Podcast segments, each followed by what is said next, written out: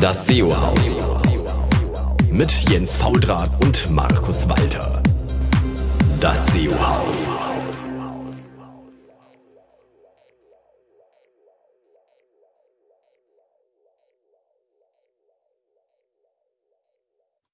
Hallo zusammen, hier ist wieder euer SEO-Haus hier im schon relativ dunklen Berlin ist Jens Faultrat und drüben im wunderschönen München ist endlich wieder der Markus unten im wunderschönen München, wohlgemerkt. Und hier ist auch schon dunkel. Grüßt euch. Der, grüß dich auch. Super, dass du mal es geschafft hast und wir dich nicht irgendwie äh, in Karlsruhe vermissen mussten. Ja, die Zugverbindung zwischen München und Karlsruhe ähm, ist internettechnisch eher bescheiden. Deswegen wäre eine Sendung aufnehmen unmöglich. Definitiv. Aber wir sind natürlich nicht alleine, sondern wir haben einen absolut wundervollen Gast da. Oh. Genau. Anke ist in the house. Moin, Anke. Hi, Grüß grüßt dich, euch. Anke. Ja, um mal so die, die regionale Landkarte zu vervollständigen. In Hamburg, im schönen Hamburg. Natürlich, im schönen genau. Hamburg. Genau. Windig, aber schön. Jawohl, kann ich so unterschreiben. das ist doch gut. Und du hast uns auch ein tolles Fokusthema mitgebracht. Richtig, ich habe einen Vortrag mitgebracht, den ich ein bisschen abgespeckt habe. Ähm, und zwar habe ich den schon auf der OMK in Lüneburg ähm, gehalten. Da kam der ganz gut an und ich habe gedacht, Mensch, das Thema ist eigentlich für viele Leute ähm, interessant. Deswegen macht es auch Sinn, das einem breiteren Publikum auch zur Verfügung zu stellen. Und ähm, ja, es geht im Grunde darum, ja, wie ich arbeite, so als Inhouse-SEO, weil ich glaube, ich habe da so ein paar Strategien, die eigentlich ganz smart sind. Und das werdet ihr gleich hören. Genau. Und man muss ja sagen, ich persönlich hatte ja das große Glück, dass du beim SEO Day indisponiert warst, aber sonst hättest du ja den Pokal gewonnen. Ja, weiß ich nicht. Also ich habe ihn ja 2014, glaube ich, habe ich einen gewonnen. Ich glaube, den, den zweiten oder den dritten Platz ähm, habe ich nicht mehr genau auf dem Schirm. Und letztes Jahr war ich leider krank und dieses Jahr war ich schon wieder krank. Also echt super ärgerlich. Ich habe mit dem SEO Day momentan irgendwie kein Glück. Aber dafür bist du heute bei uns. Das ist umso Richtig, schöner. Richtig, das ist quasi der Ersatz. Genau. Und jetzt für alle Leute, die dich vielleicht nicht kennen sollten, wobei dann sollten sie sich auch in sich gehen und schämen, äh, aber trotzdem mal so drei Worte zu dir. Wo kommst du her? Was hat dich auf diesem Planeten geführt und warum SEO? Oha, das geht jetzt ein bisschen weit. Ähm, ja, ich bin Anke Probst. Ähm, ich arbeite bei der, bei der Xing AG in Hamburg hier als, als Senior SEO Manager. Ähm, bin quasi ein SEO-Manager von dreien insgesamt. Das ist was, was einige gar nicht so auf dem Schirm haben, dass wir mittlerweile schon drei Leute sind. Ähm, hab da äh, Mitte 2014 äh, angefangen, bin so ein SEO, glaube ich, mit, mit sehr viel Herzblut und komme eigentlich aus dem Agenturgeschäft. Also ich bei Xing, das ist wirklich so meine erste ähm, Inhouse-Stelle und deswegen ähm, musste ich mich da erst reinfummeln und äh, lerne immer noch jeden Tag dazu. Ist eigentlich ähm, eine ziemlich coole Geschichte. Ähm, ja, warum mache ich SEO? Ähm, Weil es mega viel Spaß macht. Ich mache das auch schon eine ganze Weile. Ja, was wollt ihr noch wissen? Ja, erstmal bei deinen drei Kollegen natürlich viele, viele Grüße an ähm, Konstantin. Fühl dich gegrüßt. Ja, und jetzt, wie heißt der dritte? Das kenne ich, aber leider mein Namensgedächtnis ist zu schlecht und Konstantin hat den Vorteil, dass er früher jeden Tag morgens bei mir im Büro stand. Da hatte ich dann Jahre Zeit, mir den Namen zu merken. Ja, okay, dann kläre ich dich mal auf. Also wir sind zu, zu dritt. Ähm, jeder Julius von uns, oder Justus, irgendwas in der Art. Nein, nein, nein, nein, nicht, nicht ganz, aber geht in eine gute Richtung. Ähm, wir sind drei SEO-Manager, die alle unterschiedliche Aufgabenbereiche haben und der, der von dir erwähnte Konstantin Guratsch, der ist für den Stellenmarkt zuständig, nicht nur für den Stellenmarkt, wir haben auch noch so ein paar kleinere Projekte wie äh, lebenslauf.com, bewerbung.com und solche Sachen. Und ähm, der dritte im Bunde, das ist Christian Mattes, ähm, ist noch relativ frisch dabei, kommt von Parship und der ähm, ist bei uns in der ähm, weißen Business Unit. Bei uns haben alle Business Units so verschiedene Farben und kümmert sich um Xing Coaches und Xing Campus. Genau. Aber es gab doch mal einen Julius Justus. Genau, es gab mal den Julius ähm, Zielinski, den gibt's auch immer noch. Ähm, das ist quasi mein Nachfolger. Ich habe ja damals, als ich bei Xing angefangen habe, mit einem ähm, Entwicklerteam gearbeitet, war also quasi in so einer Doppelrolle als äh, Product Owner und ähm, SEO, der halt auch noch so Beratung für alle möglichen Bereiche gemacht hat und hatte dementsprechend halt ein Team. Ähm, und das Team habe ich dieses Jahr, Anfang des Jahres, ähm, abgegeben. Es klingt erstmal komisch, weil sich sonst alle Leute immer um Ressourcen streiten müssen. Ich habe meine freiwillig abgegeben. Und der Julius, der war anfangs mein, ähm, mein Analyst und Projektmanager, beides so in einer Rolle. Und der hat das dann als PO übernommen und führt das jetzt weiter. Genau. Das, das ist ja cool. Also das, das hast du dir schon ganz richtig gemerkt eigentlich. Puh, ich bin mit dem armen Mensch ja bei euch, aber das muss ja lustig, Entschuldigung, ich lebe ja von Anekdoten. sind wir ja mal irgendwie eine Stunde lang durch Xing gerannt und haben versucht, einen Meetingraum zu finden, in dem auch der Beamer funktioniert. Das war sehr lustig. Oh, das weiß ich gar nicht mehr. Am Ende haben wir dann uns äh, einen Raum gefunden mit dem Stehpult und ich habe einfach hier mein Convertible umgedreht und wir haben alle dann zu viert um den Tisch auf mein Notebook äh, geschaut. Oh Mann, das ist ja peinlich. Äh, ja, weiß ich echt nicht mehr.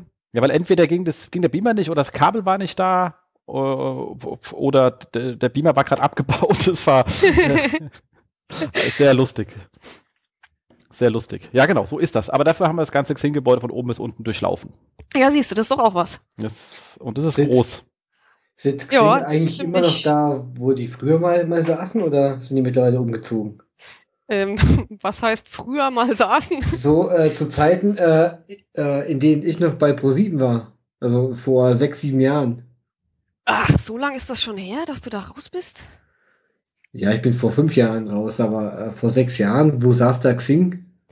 Ähm, ich glaube im selben Gebäude. Also die, die, die, die, sitzen, die sitzen da am, ähm, also wir sitzen da am, am Gänsemarkt, am Dammtor. Ja, genau. Ähm, Genau, und da sind wir immer noch. Wir haben allerdings jetzt ähm, etliche Abteilungen ausgegliedert oder ausgliedern müssen, weil wir einfach so stark gewachsen sind die letzten Jahre.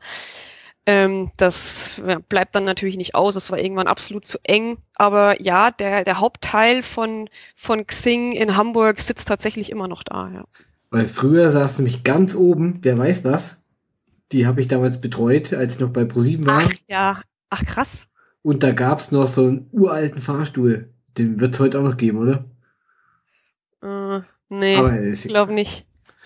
Und Gänsemarkt, Ach, stimmt. da saßen die mal da oben, das wusste no? ich. Im Dachgeschoss. Ja, wir sind in der vierten, fünften und sechsten Etage. Die Welt ist ein Bierdecke. Schau an. Mhm. Krass. Ja, aber dann hat der Riesenvorteil, man kann halt so von, von I, also Haus zur ICE-Verbindung, das ist ganz nett. Das stimmt, ja. Und also. ein Steakhouse gibt es auch gleich da, oder? Ja, ein Jim Block nebendran. ja. Ich glaube, da nee, also hier gibt es alles Mögliche an, an Restaurants ähm, außenrum. Das ist eigentlich eine, eine sehr coole ähm, Lage für eine sehr coole Company. Definitiv. Okay. Definitiv. Spannend. Cool. Dann würde ich sagen, komm mal ganz kurz zum Housekeeping ähm, was ist so alles passiert hier und was gibt es so in sozusagen Eigenpromo, was man so erzählen kann. Und äh, da habe ich einen Tipp für euch. Die Nominierung für die Semi Awards starten wieder. Link kommt in die Show Notes. Und was so vielleicht nicht jedem klar ist, ähm, alle Leute, die auf die Shortlist kommen, haben die Möglichkeit, also gerade die, die Leute, die Kampagnen einreichen, also ähm, Small Content Marketing, ähm, Content Marketing, beste SEO-Kampagne etc. pp., die können ihre, die Geschortetesten können ihre Kampagnen im Rahmen der SMX auch präsentieren. Das ist eine sehr schöne Geschichte. Äh, vor allem auch für die Leute, die sich die ganze Verleihung anhören und dann sagen wollen, warum haben denn eigentlich jetzt die einen gewonnen, was haben denn die anderen eigentlich gemacht? Das wird alles ähm, auf der SMX präsentiert, denn so die einreichen, einreichenden Unternehmen das auch wollen. Also man muss es nicht, aber man kann es. Und es ist extrem spannend dazu, zu einer letztes Jahr auch gemacht, macht absolut Sinn. Das heißt, wer da draußen irgendwas Cooles zum Einreichen hat, Semi Awards und äh, wir freuen uns auf jede Einreichung. Dann ähm, auf Kernfrequenz, ich habe letztes Mal schon gesagt, wir haben eine neue Show. Beyond Page Views geht es um ähm, Google Analytics und Webanalyse im Allgemeinen. Und die ähm, Show bekommt ihr, wenn ihr den Show-Feed abonniert. Und das ist auch, glaube ich, nicht jedem klar. Ich habe mir letztens mal die Zahlen angeschaut, wie hier die Downloads pro Shows laufen. Ähm, es gibt für Termfrequenz einen Sammelfeed. Das ist der Termfrequenz-Feed. Äh, auch wenn ihr Termfrequenz bei iTunes sucht oder beim Podcatcher sucht, da sind alle Shows drin. Wenn ihr jetzt sagt, oh, mich interessiert aber eher ähm, Markus Kellermann und die, äh, und, und, und die Björn Page Jungs und der Faulrad, der nervt, dann könnt ihr auch Einzelshows abonnieren. Dann habt ihr nur die einzelne Show. Die Show-Feeds findet ihr jeweils auf den Show-Übersichtsseiten und den Gesamtfeed auf der ähm, Startseite. Ich werde nochmal eine Sammelseite machen, wenn ich Zeit habe, wo das auch nochmal genauer beschrieben ist. Ähm, aber ihr könnt ja sehr genau aussteuern, welche Shows ihr abonnieren wollt und nicht abonnieren wollt. Und jede einzelne Show hat natürlich ihre Repräsentanz auf ähm, iTunes beziehungsweise auf den entsprechenden Podcast ähm, Verzeichnisseiten, die halt für diese ganzen äh, Podcatcher genutzt werden. Das heißt, ihr könnt auch jede einzelne Show bewerten. Ihr könnt jetzt auch sagen, der Faultrat nervt, der kriegt nur einen Punkt auf iTunes, aber ähm, der, die Kollegen vom Online-Radar, die verdienen fünf Punkte oder umgedreht, wie ihr wollt. Habt ihr freie Auswahl und könnt voll überall kommentieren, Kritik üben. Und äh, wir freuen uns über jeden, der mit uns interagiert und äh, Kritik sowieso immer gerne und wir versuchen dann jeweils im Laufe der Zeit etwas besser zu werden. Dann hatten wir zur letzten Show eine Nachfrage äh, von äh, Michel, der gefragt hat zu diesen 3.0, äh, 301 auf einer Homepage werden zu einer Soft 404. Ähm, und seine Frage war, sieht man die dann in der Google Search Konsole? Ja, genau unter dem Punkt Soft 404 sieht man die dann auch. Ähm, und ähm, wenn man das gemacht hat, kann man dann auch die 301 noch ändern. Natürlich kann man die ändern. Äh, allerdings werden die jetzt nicht so arg häufig äh, von Google äh, überprüft, ob die sich mal ändern. Das heißt, wenn du da eine größere, also wenn du einen änderst, dann schicken halt auch an den Index über die Search-Konsole und wenn du viele änderst, vielleicht eine Sitemap neu erzeugen mit den 301ern und auch mal neu hochladen, damit Google ein bisschen schneller hinkommt. Sonst kann das dauern, bis sie merken, dass dieser äh, dahin umgezogen worden ist. Man kann es auch vermerken als beseitigt in der Search-Konsole. Aber es macht Sinn, wenn man sich da irgendwie bei Google meldet, sonst kann das ein bisschen dauern, bis sie so etwas sehen, je nachdem, wie tief in deiner Seite der 301er vergraben ist. Genau. Oh, Gibt es noch Anmerkungen von euch dazu? Nee. Nö. Absolut nicht. Passt. Ja, aber Glück das gehabt. ganze Thema 301er auf, auf der Homepage, das ist halt immer die Dünnmann-Variante. Also man sollte schon versuchen, irgendwie, wenn man 301er einrichten muss, dann sollte man es immer wenn möglich auch auf äh, sinnvolle Seiten machen. Und oftmals ist es so, dass man es einfach aus äh, Faulheit auf die Homepage leitet und äh, ja. Ja. Ja, genau. Ich versuche sowas auch immer zu vermeiden. Es gibt ja Leute, die leiten dann irgendwie alles äh, in einem ganzen Pulk äh, per Standard auf die, auf die Homepage weiter und da denke ich mir immer so, hm, okay, eigentlich nicht Sinn und Zweck der Sache. Na. Ja, oftmals kommen die Vorschläge auch dann selber von der Technik. Ähm, wenn ja. man dann hingeht mit einer Liste, sagt hier, Leute, 30.000 Redirects, ja, wir könnten auch anders eine Regel einrichten und alles auf die Homepage. Und dann geht halt die Diskussion oftmals los. Und die nächste Frage ist dann, ja, wie lange müssen wir die denn vorhalten? Ja, ja, ja, genau, kenne ich auch. genau. Dazu hat ja jetzt ähm, John Woo nochmal gesagt, so, ein Jahr wäre gut, am besten einfach immer. also kann man immer gerade sein, seine Aussage als Zitat hinterher schicken, hat in irgendeinem so letzten Webmaster-Hangout von sich gegeben und äh, die, ja. der Kollege vom SEO-Portal schreibt das Ganze dann nochmal, transkribiert runter und dann kann man An mit dem Stelle, Timestamp die Stelle genau. einfach weiterschicken und dann geht das schon. An der Stelle danke John, das ist wichtig für alle Inhauser. Gleich als Kurzblogpost nochmal schreiben, damit man es direkt zum Zitieren immer mitschicken kann. Genau. Das wäre sehr gut. Also wenn du uns hörst, mach das mal kurz und dann Frage, Antwort. genau. Sehr, sehr schön. Okay, dann ähm, vier Wochen Rückblick. Der ist jetzt ja eher in so ein zweieinhalb Wochen Rückblick, weil letztes Mal haben wir ja zu spät aufgenommen und für euch Hörer, wir nehmen heute etwas früher auf, nämlich am 9.11. Das ist sowas ähnliches äh, wie 11.9. nur umgedreht. Ähm, und dieser Tag wird uns noch lange in, äh, in Erinnerung bleiben. Nicht jetzt unbedingt wegen dem Podcast, sondern äh, also auch, aber auch wegen Trump. Genau, ich, hab, äh, ich kann auch nur sagen, ich war schon beim Friseur, ich habe einen Termin, ich lasse mir jetzt die Platte krassieren und dann kommt da ein Hamster drauf. Go visit Okay, sorry. Genau. Und ähm, dementsprechend äh, etwas kürzer und es kann natürlich sein, dass ein paar Sachen, weil wir gehen ja dann erst zum 21. Live, dann in den nächsten zehn Tagen noch reinkommt, die ihr natürlich jetzt hier noch nicht findet. Nichtsdestotrotz haben wir ein paar schöne Sachen gefunden. Ähm, und zwar einmal ein kleiner Hinweis äh, an all die Leute da draußen, die mit AMP rumknuddeln. Ähm, der Rechtsanwalt äh, äh, Blute hat da relativ schön in seinem Blog geschrieben, also wenn man dieses Plugin von Automatic für WordPress nimmt, dann fehlt halt per Standard das, der, der Link zum Impressum auf der AMP-Seite. Das ist dann immer abmahnfähig, sollte man äh, versuchen zu vermeiden und den Link nachbauen. Gilt natürlich auch für jeden anderen, der seine AMP-Seiten baut. Nicht vergessen, das sind Einzelseiten, die irgendwie bei Google angezeigt werden, da muss ein Impressumslink rein in Deutschland. Das steht jetzt nicht unbedingt in den Guides von Google, weil das denen relativ Latte ist. Da müsst ihr selber dran denken. Ähm, macht einer von euch was mit AMP? Markus, du bist doch bestimmt hier. Eins und eins ist doch bestimmt. Selbstverständlich. Also bald. nee, also klar, das Thema ist äh, für, für uns auch spannend logisch. Ähm, Gerade im News-Bereich, da sind wir auch mit der Web.de vertreten oder auch in äh, Österreich und Schweiz mit GMX-Portalen. Ähm, klar, dauert halt manchmal ein Konzern äh, immer ein bisschen länger als äh, bei anderen äh, News-Publishern. Genau. Und jetzt war ja Google gesagt, nehmen ja jeden Scheiß als AMP, nicht nur News. Ist es ja auch was für Anke. Ja, das stimmt. Ähm, wir haben auch ja gar nicht so viele redaktionellen Inhalte außer äh, Xing Spielraum und unser relativ neues Format ähm, Xing Klartext. Aber ähm, tatsächlich der, der Konstantin, der macht im Stellenmarkt ähm, gerade ja, mit AMP rum.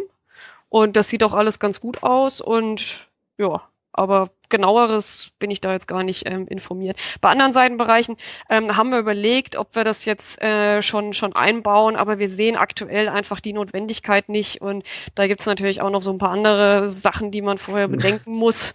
Ne, ähm, wisst ihr ja selbst und ähm, deswegen haben wir das erstmal jetzt ähm, auf Eis geschoben. Trotzdem taucht natürlich überall die Frage auf, ja, was ist jetzt mit AMP, wo machen wir das und wie ist deine Meinung dazu? Und, naja. Ja, ja, ich meine, leider ist es ja so, im Newsbereich kommt man in Deutschland im Prinzip gar nicht mehr vorbei. Ja, richtig. Wenn man mit Mobile-Geräten unterwegs ist äh, und da äh, ähm, also newsrelevante äh, Phrasen eingibt, da ist ja alles vollgepflastert mit AMP, gerade oben in diesem Karussell. Ja, es ist ja auch cool. Also die User Experience ist ja auch ziemlich cool. Ja, ja. Ja, okay, kriegst du, aber die User Experience findet bei Google statt. Google klaut dir den Content. Richtig, ähm, richtig ist, ist richtig Traffic, böser. Google vermarktet im Bestfall und so weiter und so fort. Ist schon ziemlich böser Scheiß und da fragt man sich, wo ist denn der Oettinger, wenn es mal was echtes zu meckern gibt? Tja. Tja. ja, aber genau das sind so Sachen, ähm, wo wir uns dann halt schon überlegen. Zu Recht, zu Recht, ja. zu Recht. So, muss mal kurz Räuspertaste drücken. Ähm, dann äh, auf SEO One Table äh, der, das lustige Statement von Google äh, Content äh, zu den Content Tabs, dass jetzt einfach ähm, Con äh, Content hinter Tabs, wenn es denn für die Usability gut ist, doch äh, gewertet werden soll. Ich halte diese ganze Diskussion für einen relativen Mumpitz, ganz ehrlich gesagt. Also ich sehe relativ oft, dass Content hinter Tabs mal funktioniert, mal nicht. Regeln kann man da nicht festmachen und ähm, ich bin ja per se eh kein Freund von Tabs, weil ich das von der Usability her für ziemlich bananig finde. Ähm, davon aber gerne anderer Meinung sein, aber ich würde immer noch eine No-Tab-Variante mal in einem AB-Test gegen eine Tab-Variante fahren und bin mir relativ sicher, in sehr vielen Fällen gewinnt die No-Tab-Variante. Aber sowas ausprobieren. Was viel spannender ist und was er nämlich nicht gesagt hat und das bei den Tabs relativ wurscht ist, mit ihrem komischen wir testen mal irgend, um, um irgendwann auf Mobile Index äh, umzusteigen und sie sagen ja, äh, sie arbeiten dran, weil ich sehe da doch äh, sehr große Constraints. Also die, wenn ich responsive bin, habe ich, wenn ich gut bin, hoffentlich auch responsive Content, der also kürzer ist, aber beide sind im Quelltext. Was machen die denn dann? Werten sie den, den, den nicht anzeigbaren Text trotzdem? Weil wenn ich mit dem Desktop draufkomme, steht er ja auf der Seite. Mit Mobile aber komme ich hin und dann steht der Scheiß gar nicht da. Mhm. Ähm, volle Verwirrung. Äh, wenn ich eine rein Mobile-Seite habe, dann ist die Text reduziert. Das heißt, mein Hauptindex geht über kürzere Dokumente, was für eine Textsuchmaschine per se eher negativ ist. Und verdammt noch mal, was machen wir dann jetzt mit unseren super tollen SEO, WDF, IDF 3000 Worten Langtext? Wenn ich den Mobile doch gar nicht ausspiele. ähm, also, das wird ein, ein, ein äh, spannendes Thema. Äh, nicht zu vergessen, dass natürlich die interne Verlinkung einer Mobile-Seite doch um Welten schlechter ist als die von der Desktop-Seite, weil das halt vieles einfach rausnimmst, ähm, weil es Mobile halt einfach nicht so relevant ist und der Nutzer eh keinen Bock hat, durch Riesenmenüs sich zu hangeln. Also das, äh, das sehe ich jetzt als nicht so einfach an, die Aufgabe, die sich da Google gestellt hat. Aber ist ja zum Glück nicht meine. Ich finde, das ist auch wieder so eine Geschichte von, von äh, Google. Ähm, ich will jetzt eigentlich das Wort Nebelkerzen äh, vermeiden, aber ähm, irgendwie in dem Fall jetzt, ja, also ist es so. Google sagt wieder was, äh, alle reden drüber, alle diskutieren drüber, niemand weiß irgendwas Genaues. Ähm, und ich meine, wer will denn von Seiten Google entscheiden, ob das jetzt gut ist für die UX oder nicht? Das kann ja keiner entscheiden. Und äh, weiß nicht, ob man den Algos so entsprechend anpassen. Also ja. ich, also ich sage wirklich meinen Leuten, ähm, wichtiger Content, äh, wo wichtige Infos drinstehen, muss sofort sichtbar sein, ansonsten Lasten weg. Das ist mir egal. Also ja, also ähm, mich hat das, mich hat das auch so ein bisschen genervt, die ganze Sache mit diesem, mit diesem mobilen äh, äh, Index, ähm, weil irgendjemand hat ja diese, diese Ankündigung gemacht, ja, auf, auf irgendeiner Konferenz oder so, und es gab aber keine, kein richtiges ähm, offizielles Announcement. Das kam ja jetzt erst diese Woche oder letzte Woche. Und, ähm, und in der Zwischenzeit war irgendwie alles nur düster und keiner wusste so recht, was das jetzt eigentlich ähm, bedeutet. Und auch jetzt ist irgendwie noch nicht so viel klarer. Also ich habe mir da schon so meine, meine Fragen gestellt, was das jetzt eigentlich bedeutet und ob das überhaupt was bedeutet. Ne? Mobile Gaddon war ja damals auch nur so eine, ja, so ein bisschen so heiße Luft, ist ja auch nicht viel passiert. Naja. Ja, also ja, definitiv. Also ich meine, steht ja auch im Announcement drin, sie arbeiten dran und äh, ja. denken, sie brauchen da noch Monate. Ich glaube, das wird vielleicht sogar noch ein bisschen länger dauern. Hm. Weil, ich meine, die werden es nicht live nehmen, solange ihre äh, Experience bei, der, bei den Suchergebnissen nicht auf mindestens dem gleichen Niveau ist. Und das stelle ich mir ja. bei den kürzeren Mobile-Dokumenten relativ schwer vor. So, ja. und dann werden wir einfach sehen, was da passiert. Ich glaube, sie haben sich aber auch genötigt gefühlt, dazu zu schreiben, weil dieser diese Announcement auf der Konferenz, beziehungsweise per Twitter vom ähm, Gary Illis, der schreibt ja öfters mal Sachen raus, wo ich glaube, die sich bei Google ähm, immer halb umfallen. Ich ja. warte noch, dass sie ihm irgendwann mal den Twitter-Account wegnehmen. ja, ist ja gestern erst äh, passiert bei jemandem äh, Bekannten aus den USA, gell? Äh, äh exakt. Ja. so sieht's aus, genau. Also wie gesagt, wir, wir, tappen alle, wir tappen alle im Dunkeln, sind noch skeptisch und ähm, auch nicht in Panik, was wir jetzt machen. Ja, nee, definitiv nicht. Das ist immer das Beste. Dann hat Google noch mal etwas sich ausgedacht zu ihrem ähm, Penalty, was sie announced haben, was sie dann mal einführen wollen, wo es auch noch nicht so ganz klar ist, ist es schon da, das ist nicht da für die Interstitials auf ähm, Mobile Pages. Und da haben sie auf Nachfrage gesagt, also das äh, ein Penalty betrifft, kommt nur dann, wenn man von SERP-Click auf die Webseite ein Interstitial bekommt. Wenn man dann dort rumklickt und da kommen ständig bei jedem Klick Interstitials, das sehen sie gar nicht. Also das äh, prüfen sie auch nicht ab. Okay, also Kinders, Schade trotz, trotzt eure Kunden erst mit Werbung voll, nachdem sie von Google gekommen sind und nicht vorher. Juhu. Ähm, Prima. So läuft das doch mit dem Geldverdienen wieder. Das ist doch schön. So, dann ähm, habe ich hier zwei Sachen, die wirklich absolute Lesebefehle sind, die sehr, sehr, sehr, sehr umfangreich sind. Und zwar einmal The Technical SEO äh, Renaissance, ein Artikel auf Moss, wahnsinnig gut gemacht. Der gute ähm, Michael Kollege King. Michael King, genau. Ich habe überlegt, ob das ein Künstler ist, aber egal. Ähm, hat sich damit auseinandergesetzt, dass ja äh, wir jetzt doch ein paar Jahre hatten, wo alle gesagt hat, macht einfach mehr ähm, Content, weil vor allem ja auch viele gesagt haben, Technical SEO ist einfach ziemlich bananig, weil die Systeme das ja mittlerweile alle hinkriegen und da nicht mehr so der ähm, Blumenstrauß äh, zu gewinnen ist. Ähm, ja, dass das die Aussage per se, glaube ich, von, äh, den, von euch zwei wahrscheinlich mitbestritten worden ist, bei dem, was man so täglich sieht. Hat er jetzt auch nochmal gesagt. Ähm, was aber viel spannender ist, ist äh, IT-SEO mittlerweile äh, wahnsinnig komplex geworden ist und überhaupt nicht mehr zu vergleichen mit dem, was mal so vor ähm, fünf Jahren war.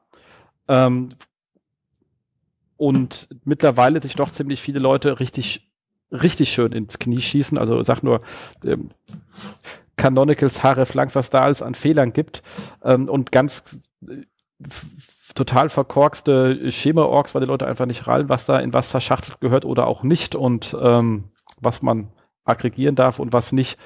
Dann natürlich das riesen, riesen Problem ähm, der JavaScript-Interpretation.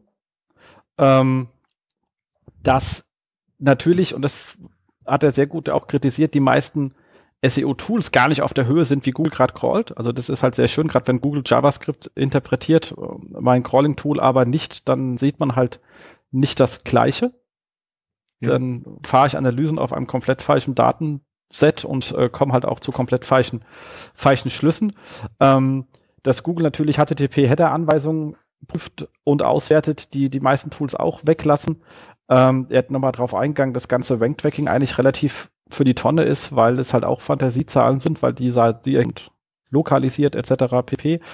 Ähm, und viel, viel, viel mehr. Also das ist ein ultra langer Artikel. Ich habe, glaube ich, gut drei Stunden gebraucht, um ihn durchzulesen. Denken, was er denn da so genau schreibt, ob man das ähnlich sieht, wie die eigenen Erfahrungen dazu sind.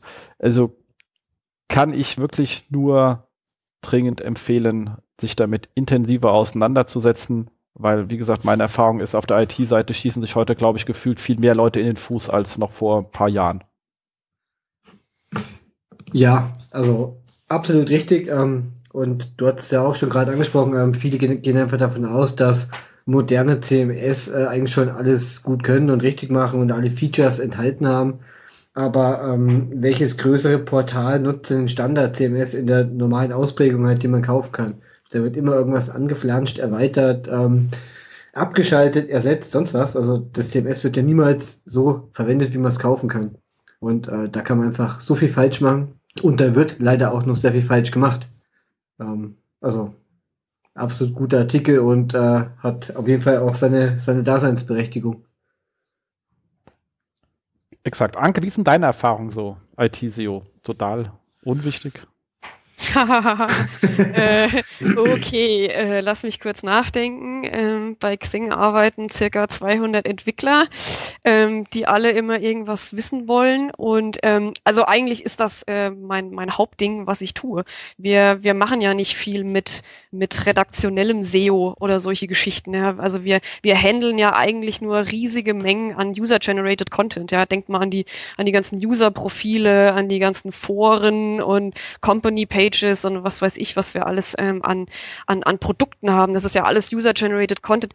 Dem kannst du halt nur über ähm, über Logiken und dementsprechend halt über technisches SEO halt ähm, Herr werden. Also anders geht's halt nicht. Also ich habe den Artikel ähm, aufmerksam gelesen, allerdings noch nicht komplett ähm, bis zu dem Abschnitt mit den mit den mit den Redirects. Ich glaube, unten kommt noch was über PageSpeed und solche Geschichten. Ähm, da steht schon echt viel Wahres drin. Ich habe nicht alles verstanden, muss ich zugeben, weil ich habe selber keinen technischen Background leider. Aber ähm, ich habe zum Glück jede Menge sehr sehr pfiffige Entwickler um mich rum und die die kriegen das dann auch geshared sowas und die freuen sich dann auch einen Keks, wenn die sowas lesen ähm, weil es denen natürlich auch weiterhilft. Ähm, und insofern ist das bei uns ein wahnsinnig wichtiges Thema, wo wir dann halt ähm, immer im Austausch ähm, sind. Ja, also bevor da ich da jetzt, bevor ich irgendwas falsch analysiere und irgendwelche Anweisungen gebe oder sowas, ähm, setze ich mich immer mit einem Entwickler zusammen und sage, du, wie siehst du das eigentlich? Wie ist das bei uns in unserer technischen Umgebung und haben wir dafür nicht irgendwie ähm, eine coolere Lösung? Mhm. Ähm, ja. Aber das ist halt äh, wahnsinnig wichtig, also gerade bei großen Seiten, ne? Also führt kein Weg dran vorbei. Definitiv. So, und dann haben wir den letzten, der wird, dich, wird dir auch sehr, sehr ähm, gefallen. Der ist auf ähm, codescraft.com ähm, mit dem wahnsinnig vollen Titel äh, SEO Title Tag Optimization. Klingt jetzt erstmal nah nicht langweilig, ist aber genau das Gegenteil. Es geht nämlich um den Testaufbau zum Finden des optimalen ähm, Titleaufbaus bei ähm, Etsy, was jetzt nicht gerade eine kleine Seite ist. Also die haben sehr, sehr, sehr viele mhm. Seiten im Index und da geht es natürlich darum, ähm, Standardformulierung zu finden. Also zum Beispiel, ob mache ich jetzt unten irgendwie ähm, online günstig kaufen oder äh, online schnell vergleichen oder whatever. Also was hänge ich dann alles so hinten dran, um, regelbasiert über das ganze Portal ähm, auf ähm, Product Detail Pages irgendwie ähm, die Titel äh, zu fahren. Und der hat da einen super guten Testaufbau erklärt, wie sie es gemacht haben, wie sie einfach zusammen gesagt haben, das ist, das sind die verschiedenen Seiten. Also äh, das sind die verschiedenen Kategoriearten und jede Kategorieart, also du brauchst ja eigentlich im Modebereich ein bisschen andere Titel als jetzt im, im Unterhaltungselektronikbereich etc., weil da einfach andere Slacks hinten fallen ähm, als Mehrwortkombis. Und hat dann gesagt, okay, wir nehmen, ähm, wir bauen Sets für die sieben Varianten, die sie haben. Sieben Sets, die sich zusammensetzen aus allen verschiedenen Kategorien, die sie haben in gleicher Art und Weise. Und eigentlich haben sie nur sechs Varianten, weil die nehmen eine Kontrollgruppe und dem die Kontrollgruppe mit anderen URLs nochmal, um festzustellen, ob ihre URL-Zuordnung nicht schon einen Fehler beinhaltet, in der Logik, wie sie sie aufgebaut haben, und haben dann die Tests laufen lassen. Also das ganze Thema, wie baue ich einen sinnvollen Testaufbau auf und wie werte ich den danach aus, ist extrem gut erklärt und kann nur sagen, so geht's halt nicht raten, sondern äh, messen und lernen hilft ungemein, um zu Erkenntnis zu kommen. Ist natürlich jetzt nicht, wenn ich meinen Blog optimieren muss, dann kann ich das alles äh, zu Fuß machen und habe diese Größe nicht.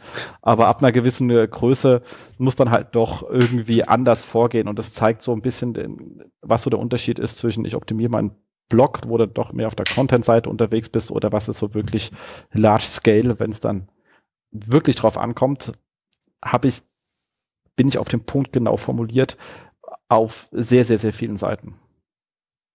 Hm, cooler Tipp. Danke. Ja, gerne, dafür sind wir ja hier. Cool. Mhm. Ja, und damit sind wir eigentlich auch schon fertig. Also gerade die letzten beiden sind absolute Pro-Tipps, die äh, sollte man wirklich ähm, sich mal verinnerlicht haben, wenn man in dem Bereich unterwegs ist. Und damit, äh, Anke, kommen wir zu deinem Thema, was da heißt Bottom-up SEO. Was ja so ja. das andere Problem ist, man fängt ja im Boden an und muss ja ab. Also es ist ja, wir wollen ja Up and Rising, passt ja immer. ja, ich meine das ein bisschen anders. Aber ähm, vielleicht, vielleicht sollte ich noch mal kurz, kurz ein bisschen erzählen, was ich eigentlich so mache, weil ähm, ich glaube, das wissen nicht so viele. Unbedingt. Und es macht vielleicht auch Sinn, irgendwie zu verstehen, äh, ja, also worauf ich in dem Vortrag hinaus will. Genau. Ähm, Kontext herstellen, absolut wichtig. Kontext herstellen, richtig, ganz wichtig. Ähm, ich habe ja vorhin schon gesagt, also wir sind, wir sind eigentlich zu dritt und arbeiten in unterschiedlichen ähm, Business Units und ähm, ich habe gesagt, in welchen Business Units die, die anderen zwei SEOs arbeiten und was die da so tun, aber ich habe irgendwie vergessen zu erzählen, was ich eigentlich so mache.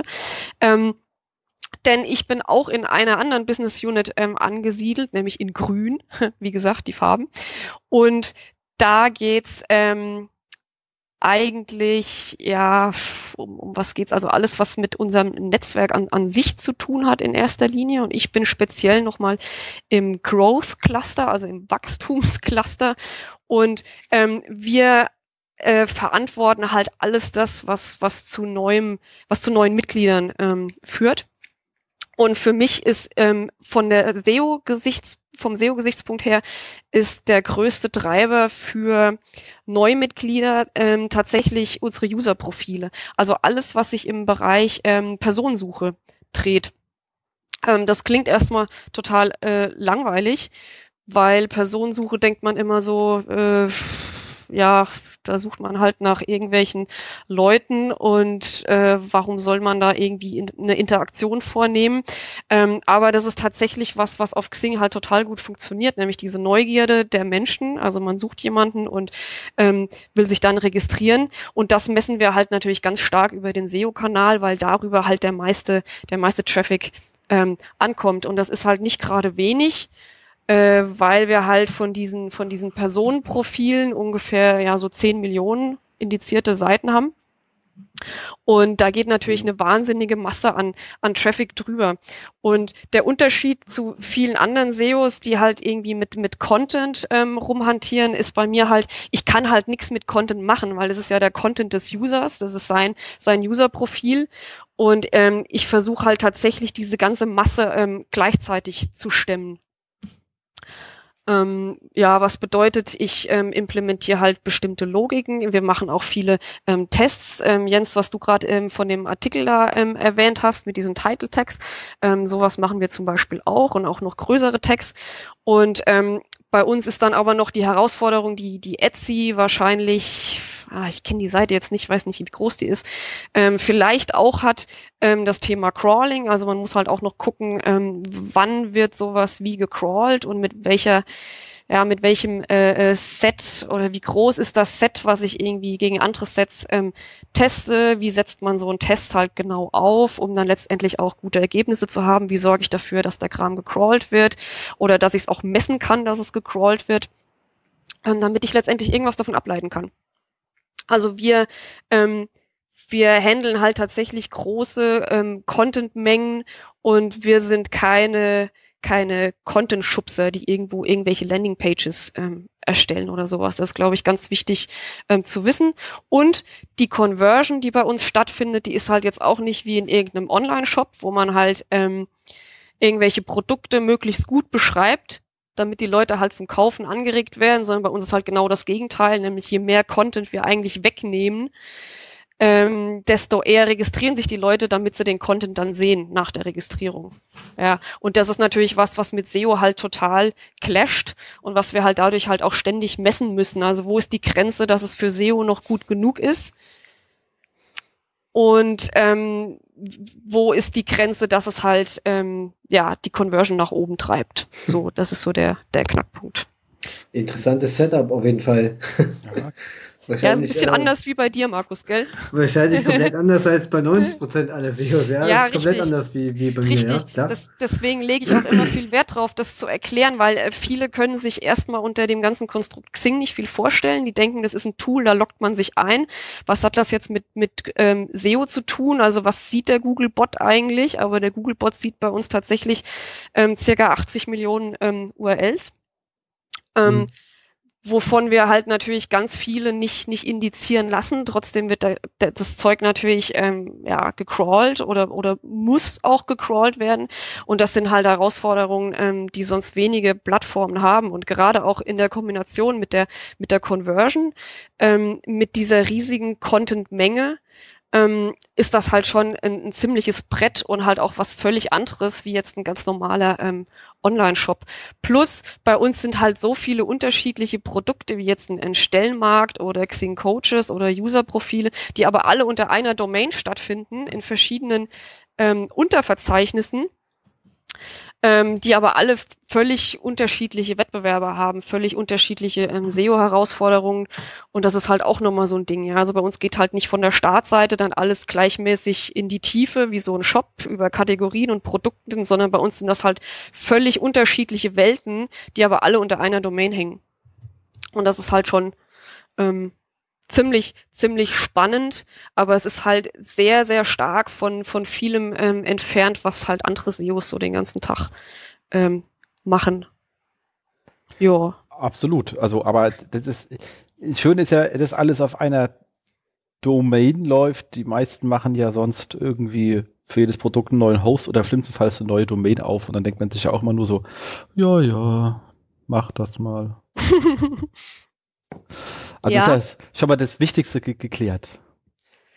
Ja, doch, also das ist schon, ähm, ist halt fordernd, ne, aber er hat natürlich auch viele, viele Vorteile und man lernt halt sehr, sehr viel. Ne? Also allein, bis ich diese Domain überhaupt mal verstanden habe, wie das überhaupt da alles ähm, funktioniert und wie auch so ein Googlebot damit umgeht, da kann man halt nicht einfach irgendwo mal irgendwas äh, umstellen und dann mal abwarten, sondern muss halt wirklich sehr, sehr viel testen und sehr, sehr viel halt auch ähm, aufbauen, ja, also von, von Logfile-Analysen über halt ähm, ja auch Keyword-Monitorings in, im großen Stile halt, um überhaupt irgendwie zu verstehen, was da, was da passiert.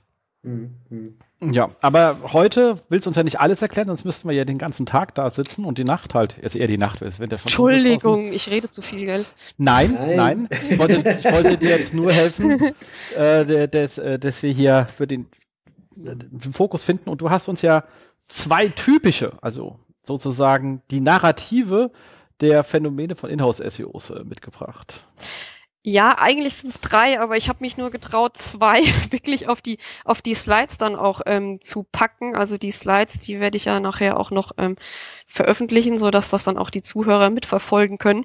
Also ähm, das erste Phänomen, was glaube ich jeder Inhouse-SEO kennt, wo auch jeder immer mit dem Kopf nickt, wenn ich das anspreche, ist das Thema mangelnde Ressourcen. Also ich kenne eigentlich nur Inhouse-SEOs, die, die, die drüber jammern, ähm, dass sie Dinge nicht umgesetzt kriegen. Ja, Markus, weiß nicht, wie das bei dir ist. Ähm, aber ja, ich glaube, ja. es, es gibt halt wenige, wenige Inhouse-SEOs, die wirklich ähm, eigene Teams haben, die nur für sie da sind. Und ähm, ja, ich, ich versuche mal so ein bisschen einen Ansatz aufzuzeigen, wie das, wie das ähm, bei uns so läuft. Genau. Das ist, das ist gut, wobei ich sagen muss, das ähm, Problem hatte ich damals bei mir innerhalb der Telekom erschlagen, als ich mir ein eigenes Budget organisiert habe. Weil wenn du die Technik mit Budget läufst, dann sind auf einmal auch Ressourcen da. Mhm. Das hilft auch immer sehr viel, äh, weil alle anderen Marketingkanäle haben auch ihren Budget und das Schöne ist mit deinem Budget, du gibst nach innen aus, also das ist so Konzernaußenkante ja. neutral, ähm, aber du gehst halt äh, mit Geld hin, weil ich habe nämlich auch mal festgestellt, du bist geplant und dann fliegst du wieder runter, weil irgendein anderer Idiot mit Budget gekommen ist, da dachte ich mir, Moment mal, das mache ich jetzt auch so. Das nervt ja sonst. Ja, das macht auch Sinn, ne? Ja, also ja. Das, das hilft äh, teilweise auch. Aber die ganz anderen Sachen, die du jetzt nachher bringst, äh, sind auch äh, sehr wichtig, auch gerade unter Kostengesichtspunkten. Deswegen will ich aber nicht vorgreifen. Genau, genau.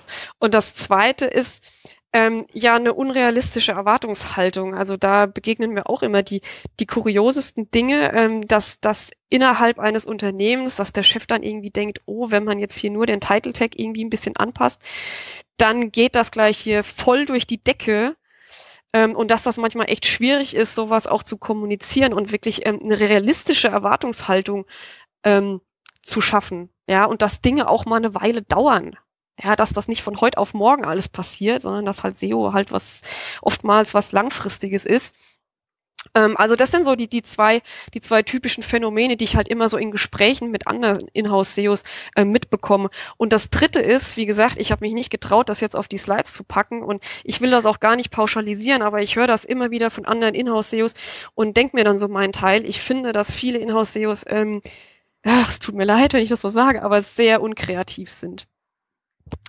Ähm, vor allen Dingen halt die, die Jungen. Also das ist wahrscheinlich auch so eine, so eine Ausbildungssache, ähm, aber ich glaube einfach, dass, dass wir damals, unsere Generation, wenn ich so nennen darf, also ich, wir machen das, glaube ich, jetzt alle schon eine ganze Weile, ähm, dass die einfach ähm, viel mehr ähm, Learning by Doing hatten, weil es einfach die ganzen Informationen noch nicht gab. Ja, also ähm, Google fängt ja erst seit ein paar Jahren an, irgendwie ständig alles ähm, vorzugeben, genau zu beschreiben, wie man wo was implementieren muss.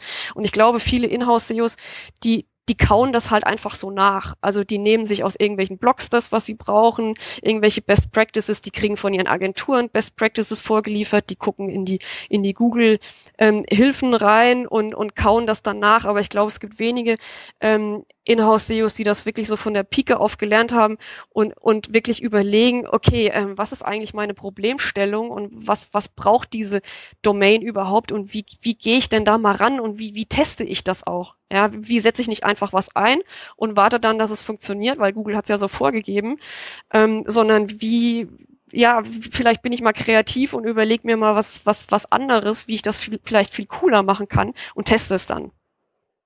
Also weiß nicht, ähm, wie das, ob euch das auch so begegnet, aber ich kriege zum Beispiel ganz oft Fragen gestellt zu irgendwelchen Dingen, die auch ähm, teilweise komplex sein können, wo ich dann immer nur so ein bisschen so einen Impuls geben kann und sagen kann, ja, kannst überlegen, ob du es so und so und so machst, aber ich muss immer irgendwie dazu sagen, ähm, ich kenne deine Domain nicht. Und gerade wenn es eine größere Domain ist, dann gibt es da vielleicht noch ähm, viel, viel mehr Sachen, die man noch ähm, da mit, mit berücksichtigen muss, als was ich dir jetzt irgendwie in fünf Minuten erklären kann. Ja, es tut mir leid, aber ähm, ich kann sowas dann einfach nicht beantworten und ich will es auch nicht. Ja, weil wahrscheinlich nichts Gutes dabei rauskommt.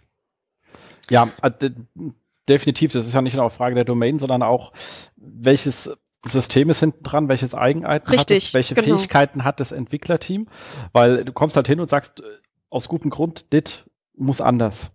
Und dann sagen die dir öfters, dit geht nicht. So, und dann sagst du, okay, komm, lass uns Kaffee trinken. Das ist mein Problem, was ich eigentlich lösen möchte.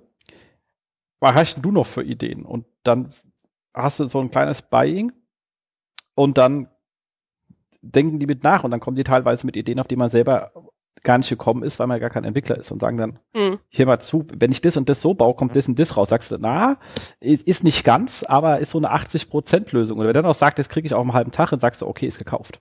Weißt du? Ja. Und Ja.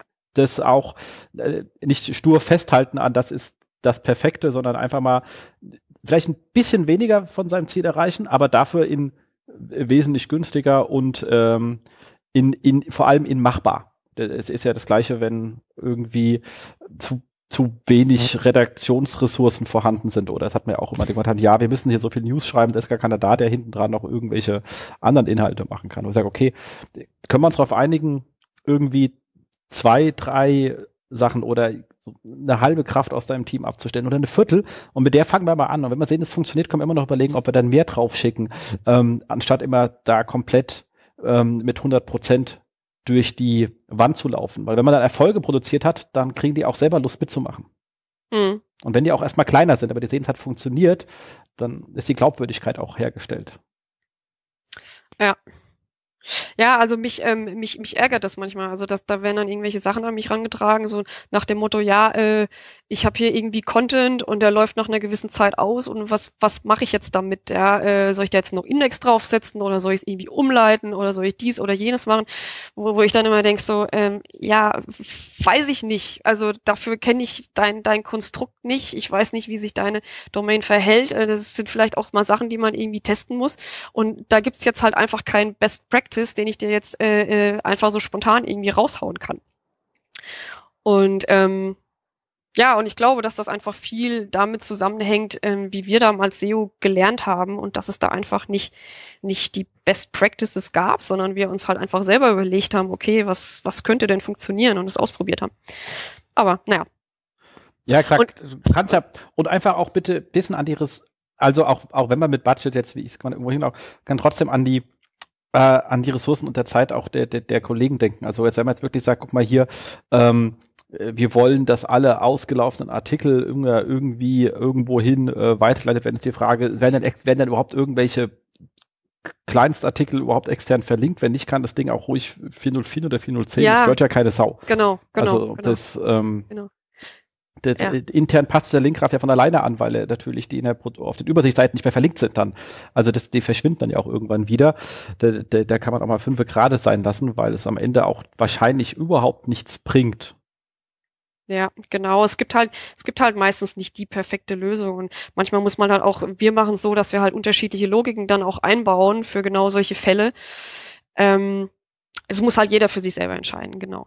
Ähm, ja, und ich habe halt zwei Cases jetzt, jetzt mitgebracht ähm, in, den, in den Slides, wo ich so diese drei Phänomene, die mir immer wieder begegnen, halt so ein bisschen versuche aufzudröseln und mal zu zeigen, wie ich damit umgehe. Schieß los. Ja, der erste Case ist ähm, Bilder-SEO. Bilder-SEO ist irgendwie so ein Ding, wo ich denke, ja, das betrifft irgendwie jeden. Also es betrifft äh, Shops, es betrifft redaktionelle Seiten. Uns betrifft es halt tatsächlich auch, weil wir halt über Bilder-SEO ähm, äh, gerade im Bereich Personensuche total viel Traffic machen. Nämlich die von mir angesprochenen 10 Millionen User-Profile, die ranken natürlich nicht nur als organisches Snippet, sondern halt im besten Fall auch das das, das Bild des Users dazu. Und es gibt halt Leute, die klicken da drauf, weil es für die eine gute Möglichkeit ist, um zu identifizieren, aha, das ist genau die Person, die ich, die ich finden wollte. Und dann kommen sie letztendlich auf das, auf das, ähm, das User-Profil von, ja, auf Xing. Und Bilder-SEO ist halt genau so ein Fall. Ja. Ähm, da gibt's tausende Best Practices, da muss man sich nur ähm, ein bisschen was zusammen googeln und dann hat man hier irgendwie die, die tolle, äh, die, die tollen äh, Maßnahmen, die man implementieren kann. Und das ist das, was ich halt top-down SEO nenne. In dem Fall halt Top-Down Bilder-SEO, nämlich man, man googelt sich was zusammen, also man recherchiert das, man guckt dann auf der eigenen Domain, okay, was bedeutet es jetzt für mich? Ähm, was davon habe ich schon umgesetzt und was nicht? Und dann definiert man halt die Maßnahmen, die noch fehlen und schreibt die Tickets und gibt das den, den Entwicklern. Und ähm, das ist natürlich ein guter Ansatz und, und diese, diese Basics sollte man natürlich auch umgesetzt haben, aber man kann es halt noch viel ähm, cooler machen. Also, finde ich. Oder? Ja, kann man. Besser, nach oben ist immer Luft. Richtig, ja. Und genau da fehlt es halt dann vielen. Und das, das finde ich halt manchmal ein bisschen schade. Naja, ich habe das mal hier mitgebracht.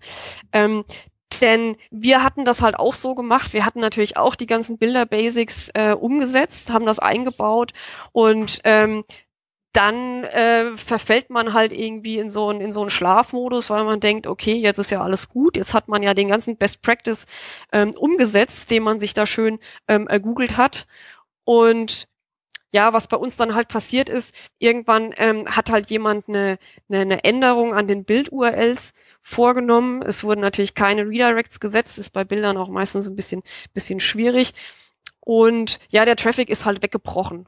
Ja, sonst hätte ich wahrscheinlich auch nichts gemacht, bin ich ja ganz ehrlich. Also ich bin jetzt auch nicht der Typ, der jetzt Sachen hinterfragt, ähm, die, die super gut laufen. Also es war jede Menge Traffic da und der ist natürlich dann weggebrochen durch die, durch die ähm, URL-Umstellung.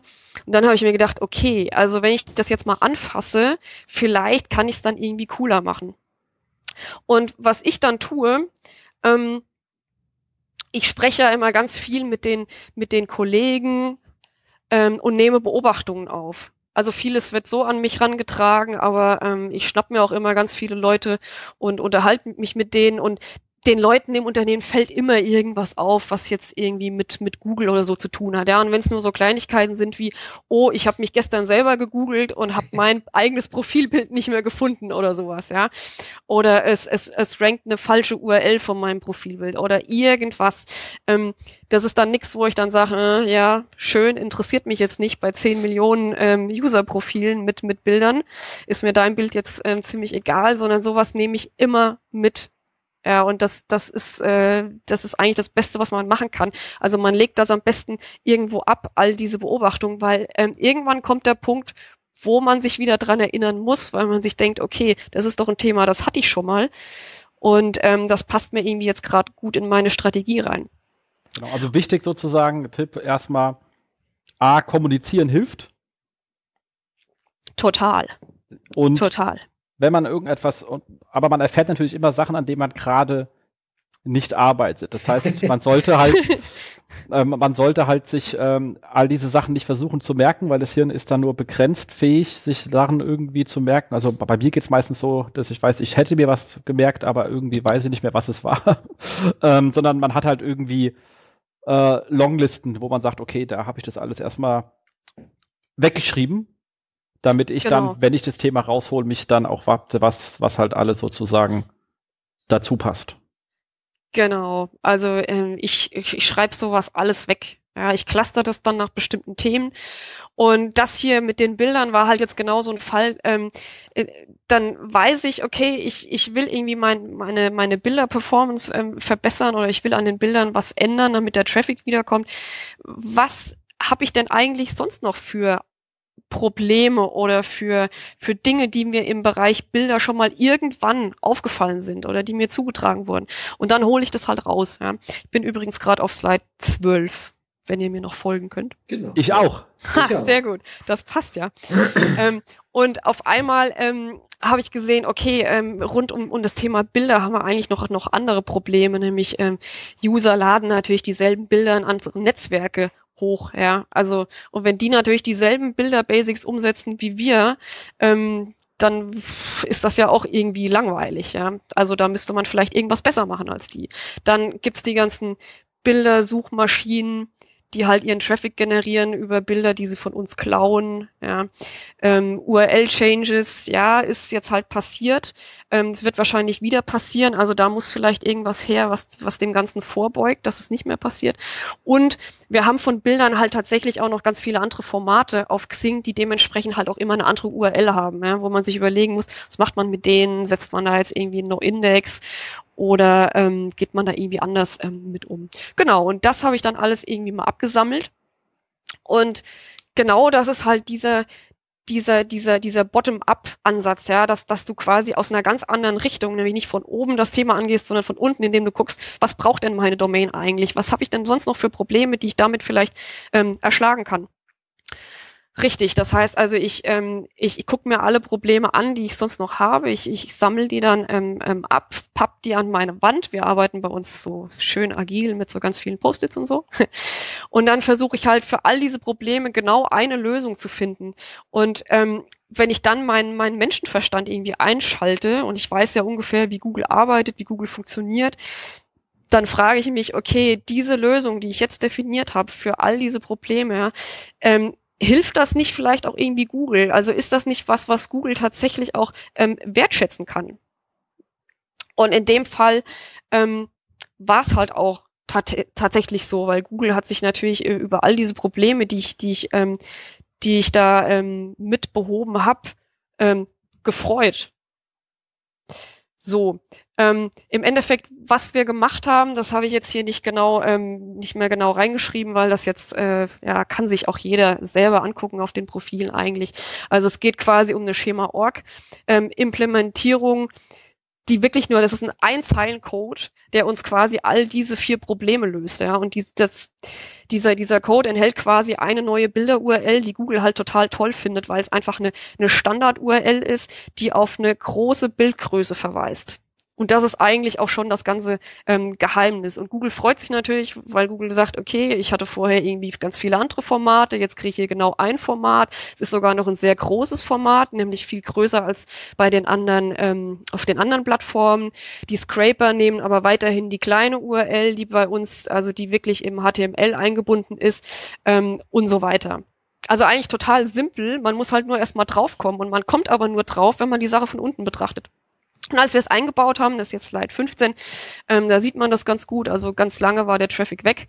Und ähm, dann hat er sich halt ja ganz schön ähm, erhöht über die Zeit. Im Februar gab es wieder ein kleines Problem, aber das hat sich dann auch ganz schnell wieder ähm, erledigt. Und ja, also ne, aus einer ganz simplen Sache, auf die man vorher nicht gekommen wäre, ähm, einfach mal viel, viel, viel mehr Traffic gemacht als vorher. Genau, also das ist dieser, dieser Bottom-up Ansatz, ähm, den ich halt gerne verfolge und das mache ich halt mit mit ganz vielen Themen und das hilft halt so ungemein. Ne? Es ist halt nicht dieser Standard Best Practice, den halt alle machen, sondern es ist halt wirklich das, was genau auf meine Bedürfnisse, auf meine Plattform zugeschnitten ist.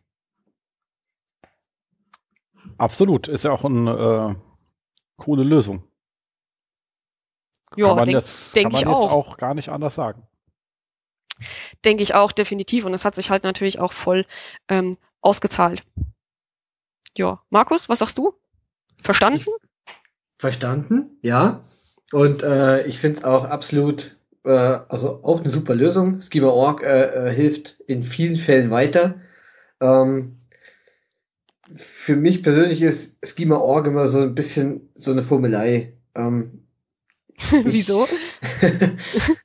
ich ähm, zeichne wirklich eine Seite äh, exakt aus, gebe es an die Technik, an die Frontendler, die friemeln das rein, was ich denen sage. Wir testen es, passt alles super, es funktioniert. Und zwei Monate später teste ich es mal wieder äh, in dem Testing-Tool. Da hat Google ähm, also mal wieder irgendwas verändert und dann gibt's äh, 18 Fehler pro Seite, wo ich denke, wow. Und Ja, da, ja. und da fehlt es auch einfach bei, bei Google äh, an der gescheiten Doku oder äh, auch an einem Changelog, was jetzt wirklich äh, benötigt wird in den einzelnen äh, äh, Geschichten. Also Ja, das stimmt. Ich Also hatte das neulich ja. auch in den Webmaster-Tools wieder irgendwie. Bei uns steht dann halt auch gleich wieder 10 Millionen Fehler, ne? Ist klar. genau. Und dann denkst Also- du halt erstmal so, oh, ernsthaft. Ähm, ja. Ich finde Schema auch wirklich super und damit kann man wirklich viel machen, äh, viel, viel äh, auszeichnen und äh, äh, auch Menschen und auch Suchmaschinen helfen, wirklich die Inhalte besser zu verstehen. Genau. genau. Und ähm, aber es ist, es ist wirklich ein Thema, was mich mittlerweile äh, äh, sehr viel Zeit kostet, immer durch diese ständigen Anpassungen und äh, dass, dass Google da ziemlich intransparent arbeitet oder diese Vereinigung aus, äh, ich glaube, das ist Google, Bing und Yahoo, oder? Oder wer hat Schema.org äh, also initiiert? Ja, ja, das sind die drei. Genau. Also das ist leider ziemlich intransparent, aber äh, trotzdem, Anke, äh, coole Lösung. Finde ich gut. Ja, also ich, ich mache mir da auch gar nicht mehr die Mühe mit dem Fummelkram. Ne? Also ich gebe das dann schon dem, dem Frontend-Entwickler und sage, du guck dir das mal an. Und ähm, der hat da auch Spaß dran. Also der, der liest sich dann auch ja, hier die ja. Google-Doku durch und so und findet das ganz großartig. Ja. Ähm, ja, insofern ist das für mich immer ganz, ganz bequem. Ja. Ja, aber seitdem es ja über JSON-LD läuft, ist es ja auch wesentlich einfacher. Also ich meine, vorher musstest du ja wirklich dann immer in deinem Template rumknullen. Das kannst du es ja als Manifest vorne dran stellen. Das macht es ja, ja, von der Wartbarkeit her wirklich einfacher. Ja, das stimmt. Das hat sich ganz schön verbessert. Wir haben es trotzdem immer noch im Template drin. Ja, dann ziehst man irgendwann, wenn ihr die Templates aufräumt, äh, um, weil es ja. wird echt um Welten einfacher zu warten. Ja, ja. Also Absolut. Also, da sparst du hinten dran eine ganze Menge Kosten, weil du, wie gesagt, schon immer hinterherpflegen musst. Ja. Mhm. Genau. Ja. Dann hast du noch einen Case 2 mitgebracht, Anke. Genau, der Case 2, ja. Ähm, Im Grunde wieder eine ähnliche Geschichte.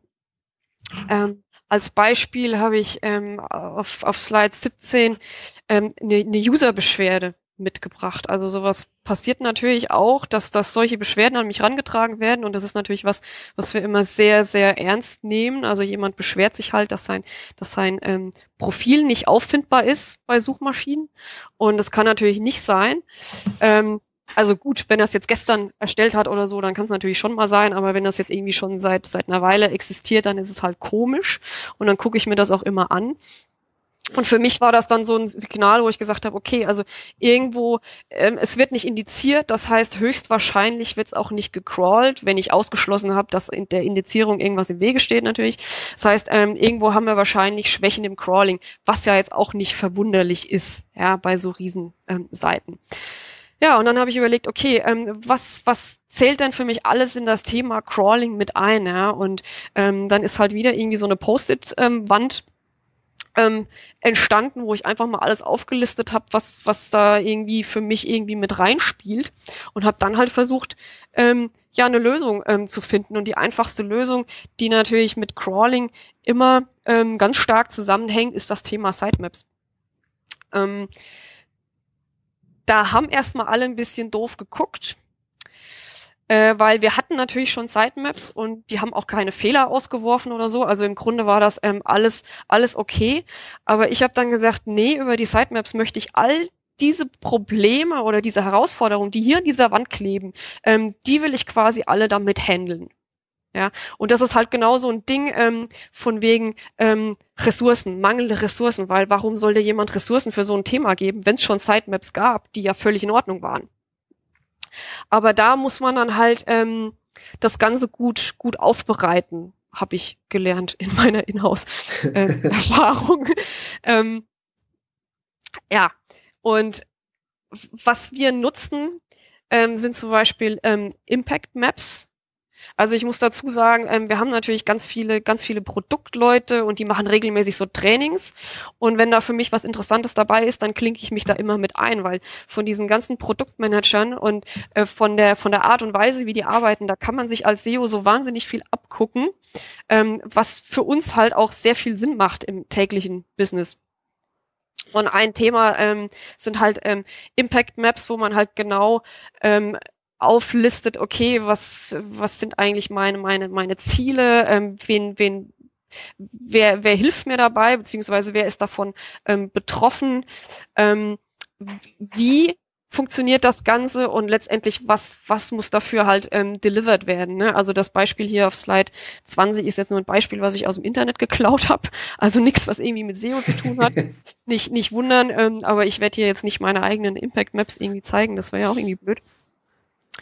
Ähm, also das ist schon mal ein gutes Mittel, wo man sagen kann, okay, wen, was beeinflusst was, ähm, wen brauche ich dafür, also auch so ein bisschen, bisschen Stakeholder-Management.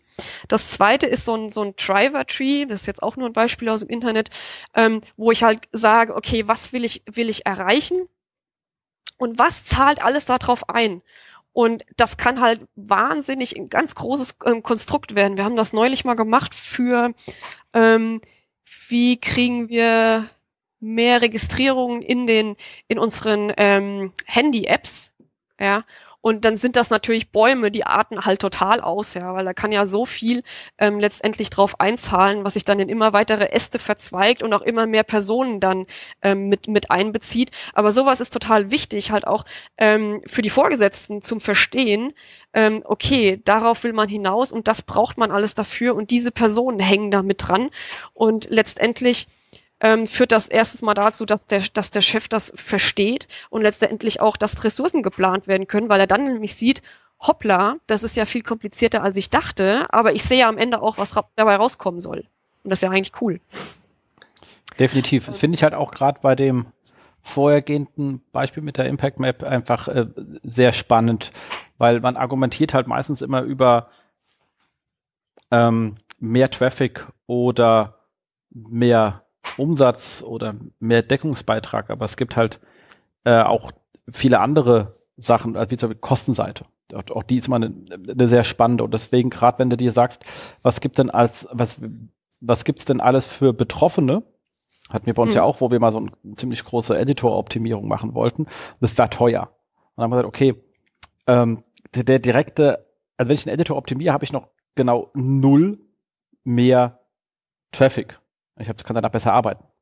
Ähm, da können wir Sachen schneller machen. Und dann war der, okay, dann muss ich darüber auch, da auch argumentieren. Also ich schaufel einfach Ressourcen frei. Und da sind wir halt wirklich hingegangen und haben uns angeschaut, wie lange braucht jetzt so ein Redakteur, um einen Artikel online zu bekommen, abzüglich der Zeit für den Artikel zu schreiben. Und ähm, also wirklich, um einen geschriebenen Artikel online zu stellen, mit Bildershows einhängen etc. pp.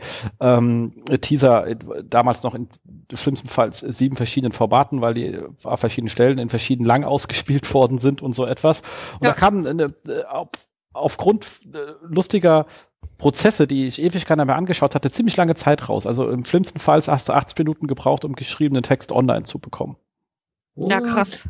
Krass. Das war aber wirklich der, die extreme Version, wenn noch eine Bildershow reingemacht werden musste, dann wusste ein Bilderzug. Also okay, ja. das war ganz, ja, aber es war auch komisch genau. organisiert und weil die Schnittstellen nicht so sauber waren, wie man dachte, dass sie wären. Und da haben wir das einfach aufgenommen, haben gesagt, okay, und damit arbeiten gerade 100 Redakteure.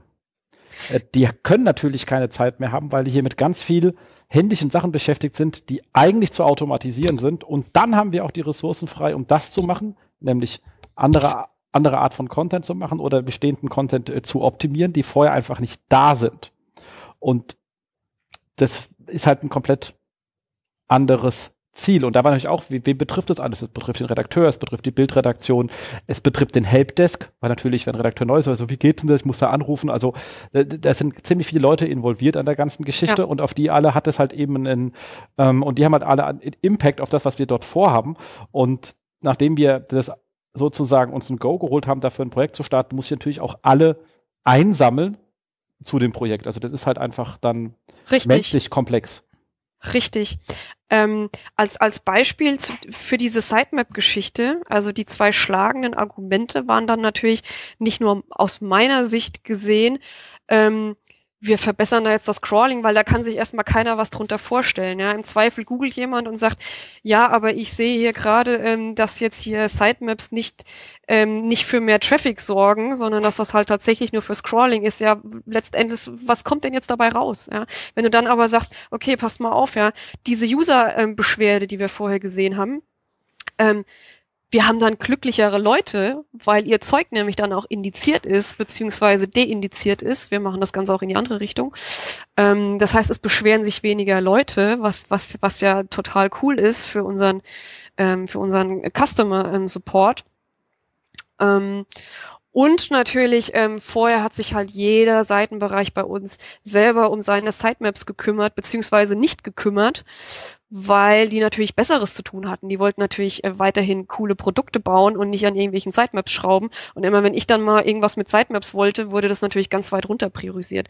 Und dann zu sagen, hey, passt auf, ähm, ich baue hier jetzt aber ein Konstrukt, ähm, was allen Teams Arbeit abnimmt, ähm, weil ich das bei mir hier zentralisiere in meinem Team, ja, dann ist das ein Killer-Argument, weil dann freuen sich alle Teams und sagen, oh cool, dann haben wir den Mist jetzt endlich vom Hals und ihr könnt damit machen, was ihr wollt, denn es ist in eurer Verantwortung.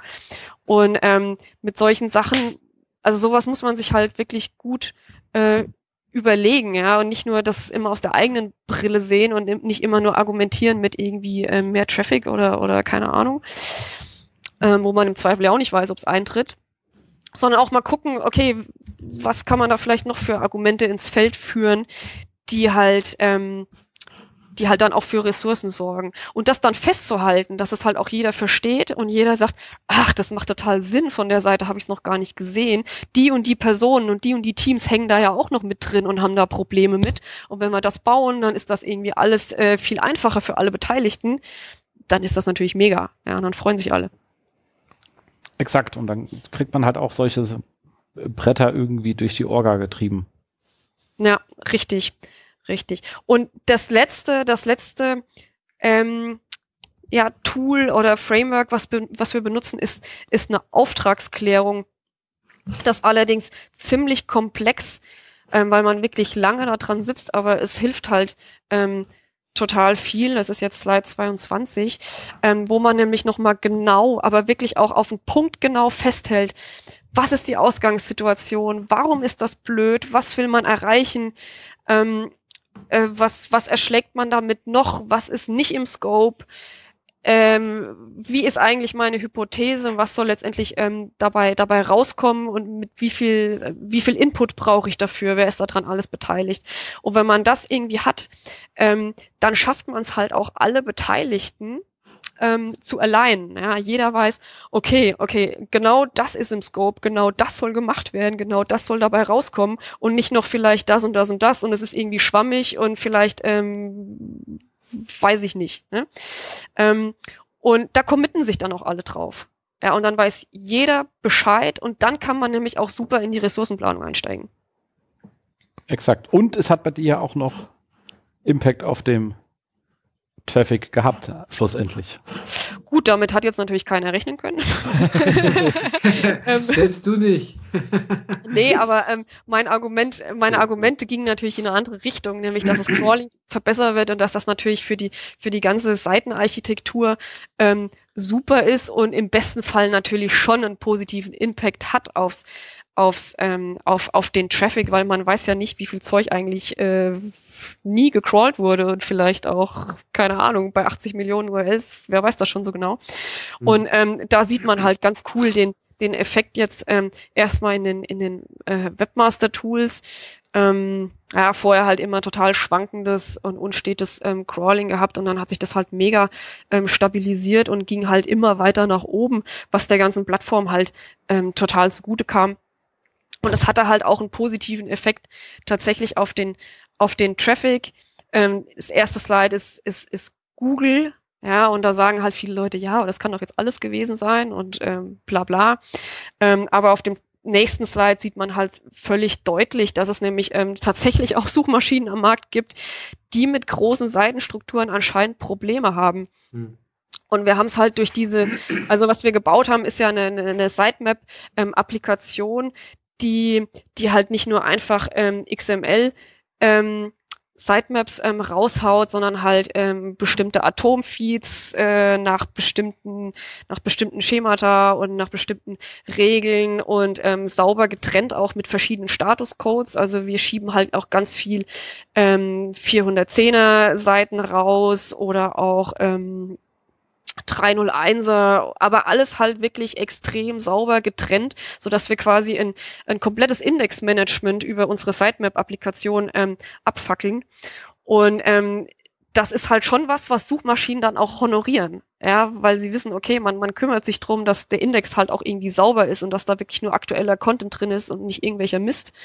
Und bei Bing hat man das halt ganz klar gesehen, dass die halt mit, mit Crawling anscheinend Probleme hatten und ähm, der Traffic ähm, ging dann halt ja, ziemlich durch die Decke. Ich wusste gar genau. nicht, dass der Herr Walcher so oft sucht. auf seinem Windows Phone bei auf Bing. Auf sein Windows Phone, genau. Man muss natürlich auch zu beruhigen dazu sagen, der, der, der Dip bei Google ist natürlich saisonal, weil an Weihnachten einfach keiner sucht. Nicht, dass die Leute sagen, hä? Ähm, ja, richtig, das ist der Weihnachtsdip. Genau, ist vielleicht im einen oder anderen nicht so klar. Am Weihnachten ist, sind weniger Leute am Rechner. Äh, aber ansonsten, gerade Bing, hast du absolut recht. Ich meine, die, die, das sieht man sich auch, wenn man seine Logs anschaut, die kommen halt einfach per se seltener vorbei. Die, äh, fehlt halt, fehlt halt etwas ja. an Ressourcen und da wirkt sich das natürlich noch, noch viel stärker aus. Ja. Ähm, aber das, das Krasse ist, dass sich, dass sich über Jahre hinweg halt nichts am Traffic bewegt hat. Ja, ähm, und, und dann auf einmal äh, wirklich so pünktlich zum Launch äh, ging es halt nach oben. Und natürlich gibt es Leute, die dann sagen, oh ja, aber es ist doch nur Bing und das macht doch nur irgendwie fünf Prozent des Traffics aus oder so.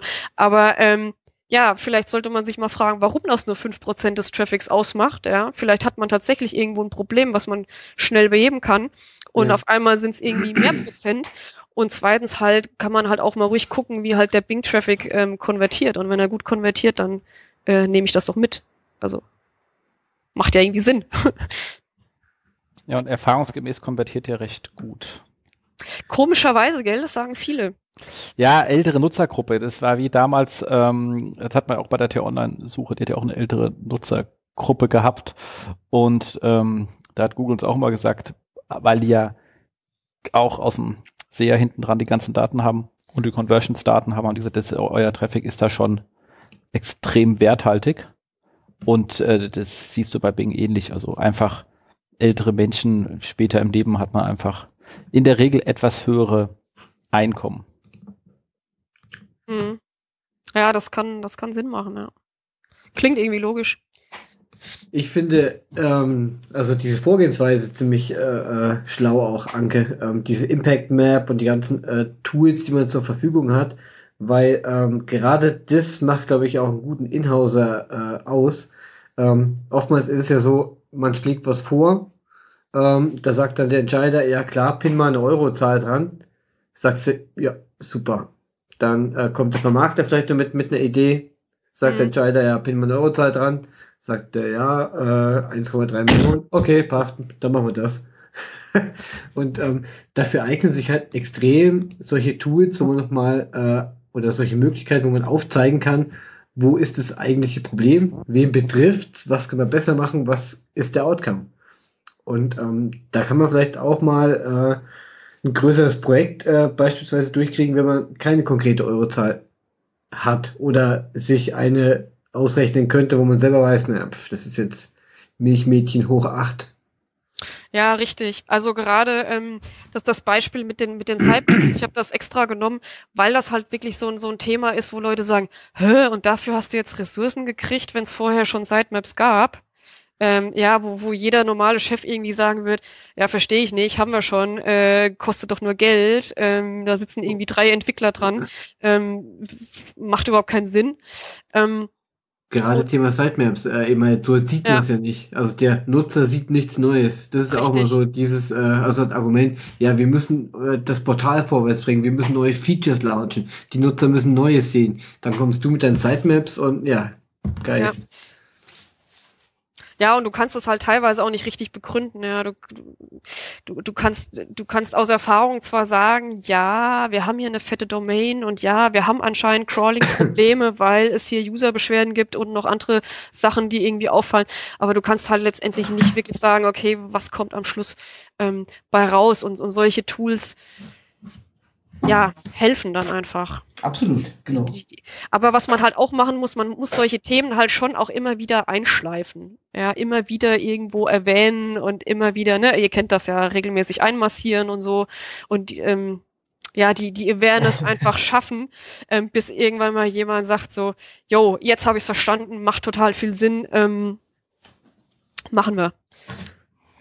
Absolut. Also gerade das Sitemap-Thema ist bei den meisten Leuten komplett unterbelichtet. Also da Sagst ja. halt, kommt, kommt halt aus dem CMS raus, ist halt so und fertig. Oder aus dem Shop. Bobs ist ja noch äh, viel schlimmer, weil die ja auch immer relativ schnell große Konstrukte zusammen haben. Und äh, dann äh, ist da halt immer Käse. Richtig. Drin. Und wenn ich das ähm, nicht mit dem, mit dem Bottom-up-Ansatz gemacht hätte, indem ich einfach mal mir alles vor Augen gehalten habe, was, was da irgendwie äh, drauf einzahlen könnte und was man damit alles für Probleme beheben kann. Da hätte ich das auch nicht gesehen, dann hätte ich auch gesagt, so, ja, pff, Sitemaps, alles in Ordnung, Punkt. Aber so macht man sich das halt selber auch nochmal ähm, klar und, und ähm, überlegt sich, okay, eigentlich habe ich so viele Baustellen und eigentlich kann man das doch voll cool über Sitemaps machen. Ähm, ja, und dann probiert man es halt aus. Man kann das ja auch erst testen. Ja, ist ja jetzt nicht so, dass man das jetzt gleich irgendwie äh, mit, mit mega ähm, Ressourcen jetzt gleich für so eine Riesenplattform komplett ausrollen muss. Ne? Wir haben das natürlich auch ähm, in, in bestimmten Seitenbereichen halt erstmal getestet und ja. Cool. Genau, und die letzten Slides ist im Grunde die Zusammenfassung davon. Ne? Also nochmal hier ähm, die einzelnen Tipps pro Schritt, den ich bei solchen Sachen machen würde und ja. Absolut. Also, immer wichtig ist natürlich, deine Lösung probieren. Das finde ich halt das Wichtigste. Einfach selber denken und mal einfach Sachen ausprobieren, weil, wie gesagt, andere Sachen ändern sich. Äh, nur auf den netten Artikel zu dem Technical SEO, der hat auch einfach vieles ausprobiert und festgestellt, dass manche Sachen jetzt anders sind, als wie man sie angenommen hat. Ja, richtig, richtig. Und mein Tipp ist immer eigentlich testen. Testen, testen, testen. Ich glaube, das machen so wenige. Ist auch schwierig, ja, und es kostet Arbeit, so ein, so ein Test-Setup irgendwie ähm, sauber aufzusetzen und so. Aber ähm, ja, ich würde sagen. Ja, das machen. stimmt schon, das ist, also das ist absolut richtig. Aber ich glaube, das ist das Problem vieler Inhouse-CEOs oder, oder vieler Inhouser einfach so, so die Zeit zum, zum Testen, um sich da ein gescheites Test-Setup aufzubauen, äh, die fehlt halt leider oft. Ähm, mhm. Ich würde es aber immer empfehlen, wenn es irgendwas Größeres ist oder wenn es zum einen äh, eben halt natürlich einen großen Impact haben könnte und zum zweiten, wenn es halt teuer ist einfach. Ja.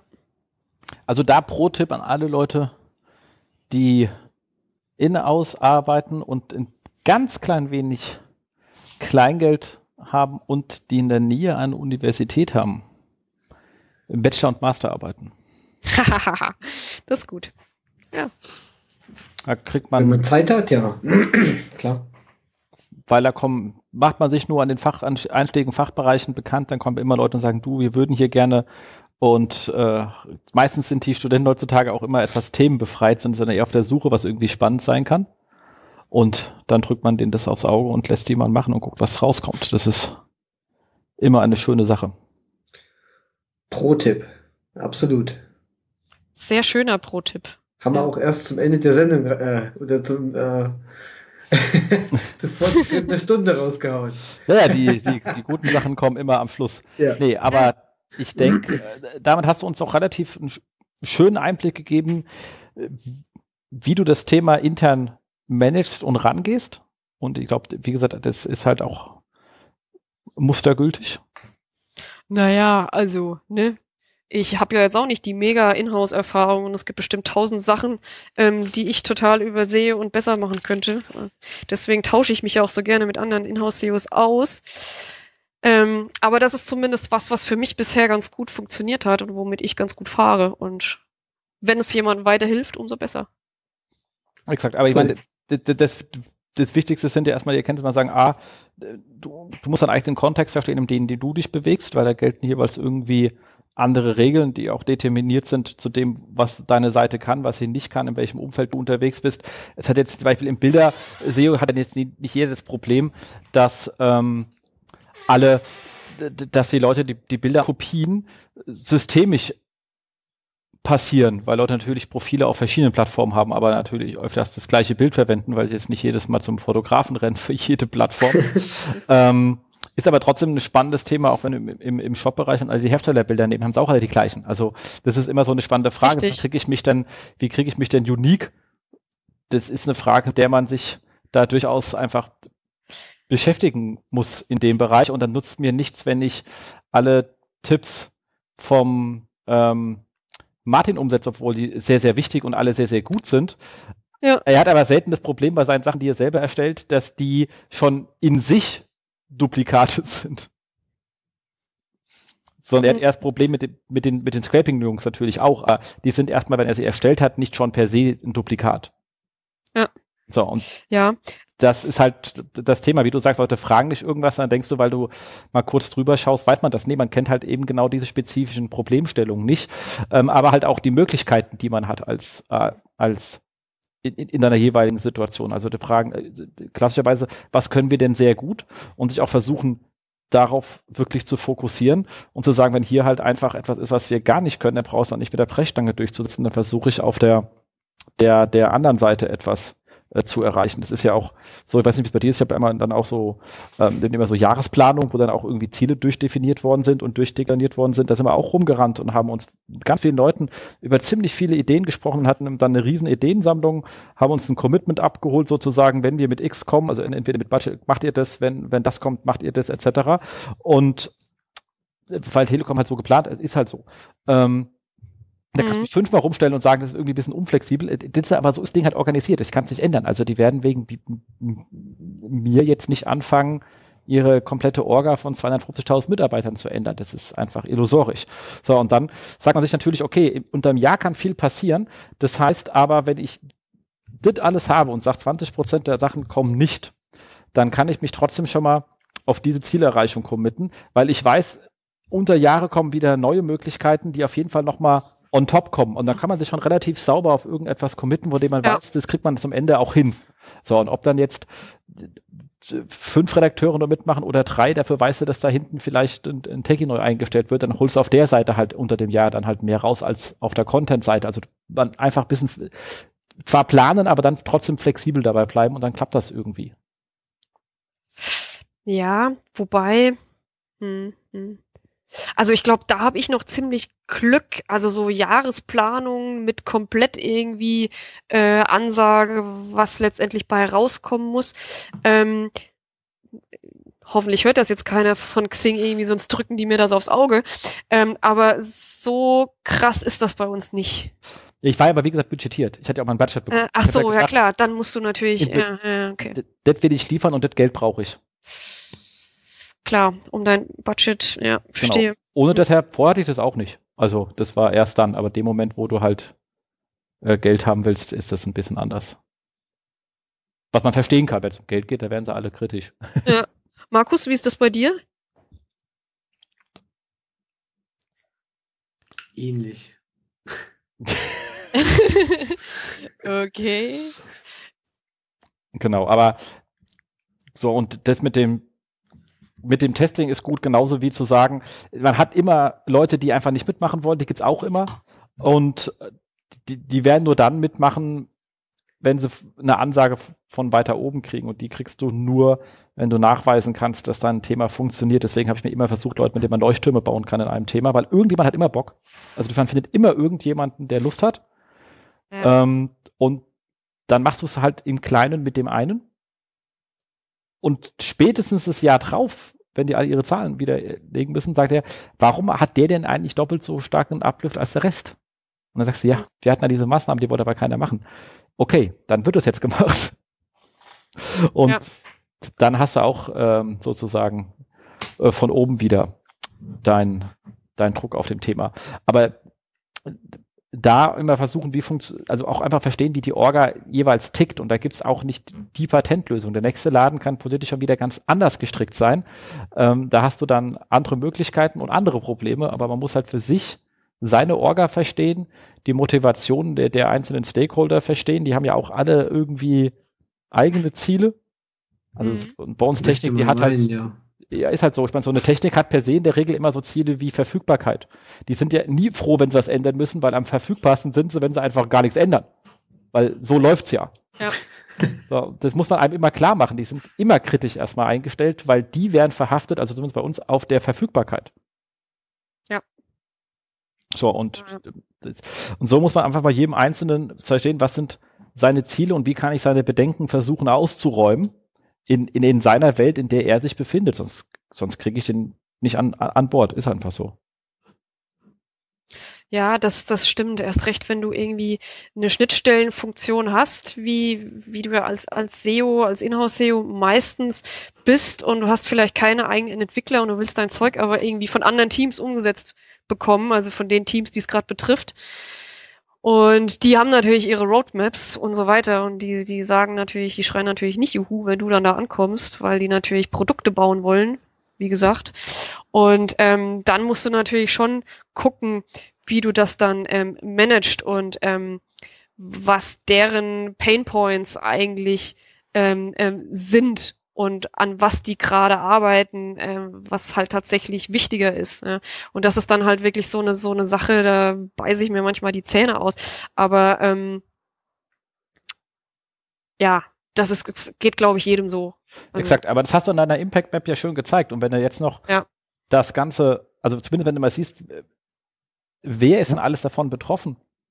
Und ähm, jetzt am, am Beispiel, Markus, bei dir mit dem Schema-Org, was noch nicht mhm. JSON-LD ist, das, wenn man das ändert, hat man ja davon erstmal de facto gar keinen Vorteil. So, jetzt muss aber trotzdem einer alles rausbauen aus den und oben ins Manifest sozusagen reinknuddeln. Ja, mhm. der Aufwand ist da. Der Aufwand ist da und der wird sich natürlich fragen, warum. Wenn aber sowieso, so habe ich festgestellt, also bei uns mal, es steht sowieso ein äh, Template-Aufräumaktion an. Also ihr müsst die Dinger ja sowieso, da kommen ständig Anforderungen. Also gerade Web.de wird doch nicht anders sein als der Online. Da kommt ja der, die eine Redaktion braucht hier einen, einen, einen Sondertag, der nächste braucht da was und dann wird das Klar, Ding irgendwie größer und dann braucht man es nicht mehr und dann ist es irgendwie äh, ähm, deaktiviert, aber mummelt noch so im, im Quellencode rum und alle, mhm. alle, alle, äh, alle halbe Jahre oder alle Jahre mal räumen die halt einfach auf, weil sonst einfach das Dokument unendlich groß wird. Und dann sagt man, wann macht ihr denn das? Und dann lassen uns das doch da mitmachen, weil da hast du es eh in der Hand. Und mhm. einfach den richtigen Zeitpunkt zu finden, wo es ihnen weniger Arbeit macht und, und nicht zu sagen, ich brauche das jetzt aber sofort, sondern zu sagen, okay, dann warte ich halt ein halbes Jahr. Aber dafür entstehen eigentlich äh, viel weniger Aufwände. ja, wenn, wenn du so einen Zeitpunkt hast, Genau. Wenn du so einen Zeitpunkt hast, wo sowieso was geändert wird, dann ist natürlich optimal, ja. Exakt, deswegen sind wir bei unserer Jahresplanung aber hingegangen und gesagt, wie sehen denn eure Roadmaps aus? Und dann zu sagen, guck mal, die nehmen das eh in die Hand, da passt unser Thema mit rein. Ja. Mhm. Das ist bei uns halt ein, ein großes Problem, ähm, weil unsere Leute natürlich darauf getrimmt sind, ähm, Produkte zu bauen für den User. Das heißt, für den User, der sich bei Xing einloggt und dann halt irgendwas macht. Das, was vor diesem Einlog-Schritt passiert, also das, was Google sieht, das interessiert die meistens nicht so. Wisst ihr, wie ich meine? Ja, ja, klar, das ist bei euch nochmal ein richtiger Sonderfall. Genau, das ist halt bei uns nochmal so der, der, der Knackpunkt, wo ich dann halt ganz viel argumentieren muss mit irgendwie, äh, ja, Traffic und guckt mal, bei denen funktioniert das so und so und das könnten wir hier auch so machen und so. Also ich muss halt wirklich was, was vorweisen, wo, wo ich ähm, sage, ähm, das kommt dabei raus, ähm, wenn ihr es macht, weil ansonsten wird's halt ganz, ganz, ganz selten sowieso angefasst und dann würde ich da ewig ähm, warten. Aber meine Mutter hat schon ähm, immer zu mir gesagt, als ich noch ganz klein war, du drehst dir immer alles hin, wie du es brauchst. Und äh, ich glaube, das wurde mir schon so ein bisschen in die Wiege gelegt. Ich glaube, ich bin da ganz gut drin. Insofern funktioniert das auch meistens. Aber das braucht man auch so, so ein bisschen als halt Inhouse. Total, das, total. Es ist äh, eben halt wirklich so. Und ähm, ich kenne es auch, dass, dass die IT auch ähm, oftmals nur die Sachen macht oder machen will, die die auch sehen, wo, das, wo, wo es dann auch Kollegen zeigen können, guck mal, wir haben das gemacht, wir haben das gemacht, oh toll, sieht ja super aus, äh, ganz großes Kino.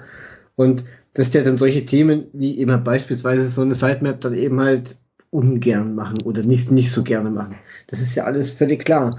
Aber ähm, oftmals ist es aber auch in Konzernen oder größeren Strukturen so, dass einfach die falschen Leute entscheiden und ähm, eben halt manchmal weniger vertriebsorientiert entschieden wird, als äh, ja, wie es eigentlich sein, sein müsste. Exakt, mhm. aber da, da ist auch natürlich die Aufgabe der, der, der Promotion, wo man sie bei unterstützen kann. Also das, genau. sage ich auch immer, ich sage jetzt nicht, das ist jetzt unser SEO-Erfolg, sondern immer, den Erfolg haben wir zusammen mit hm, hm, hm, erreicht.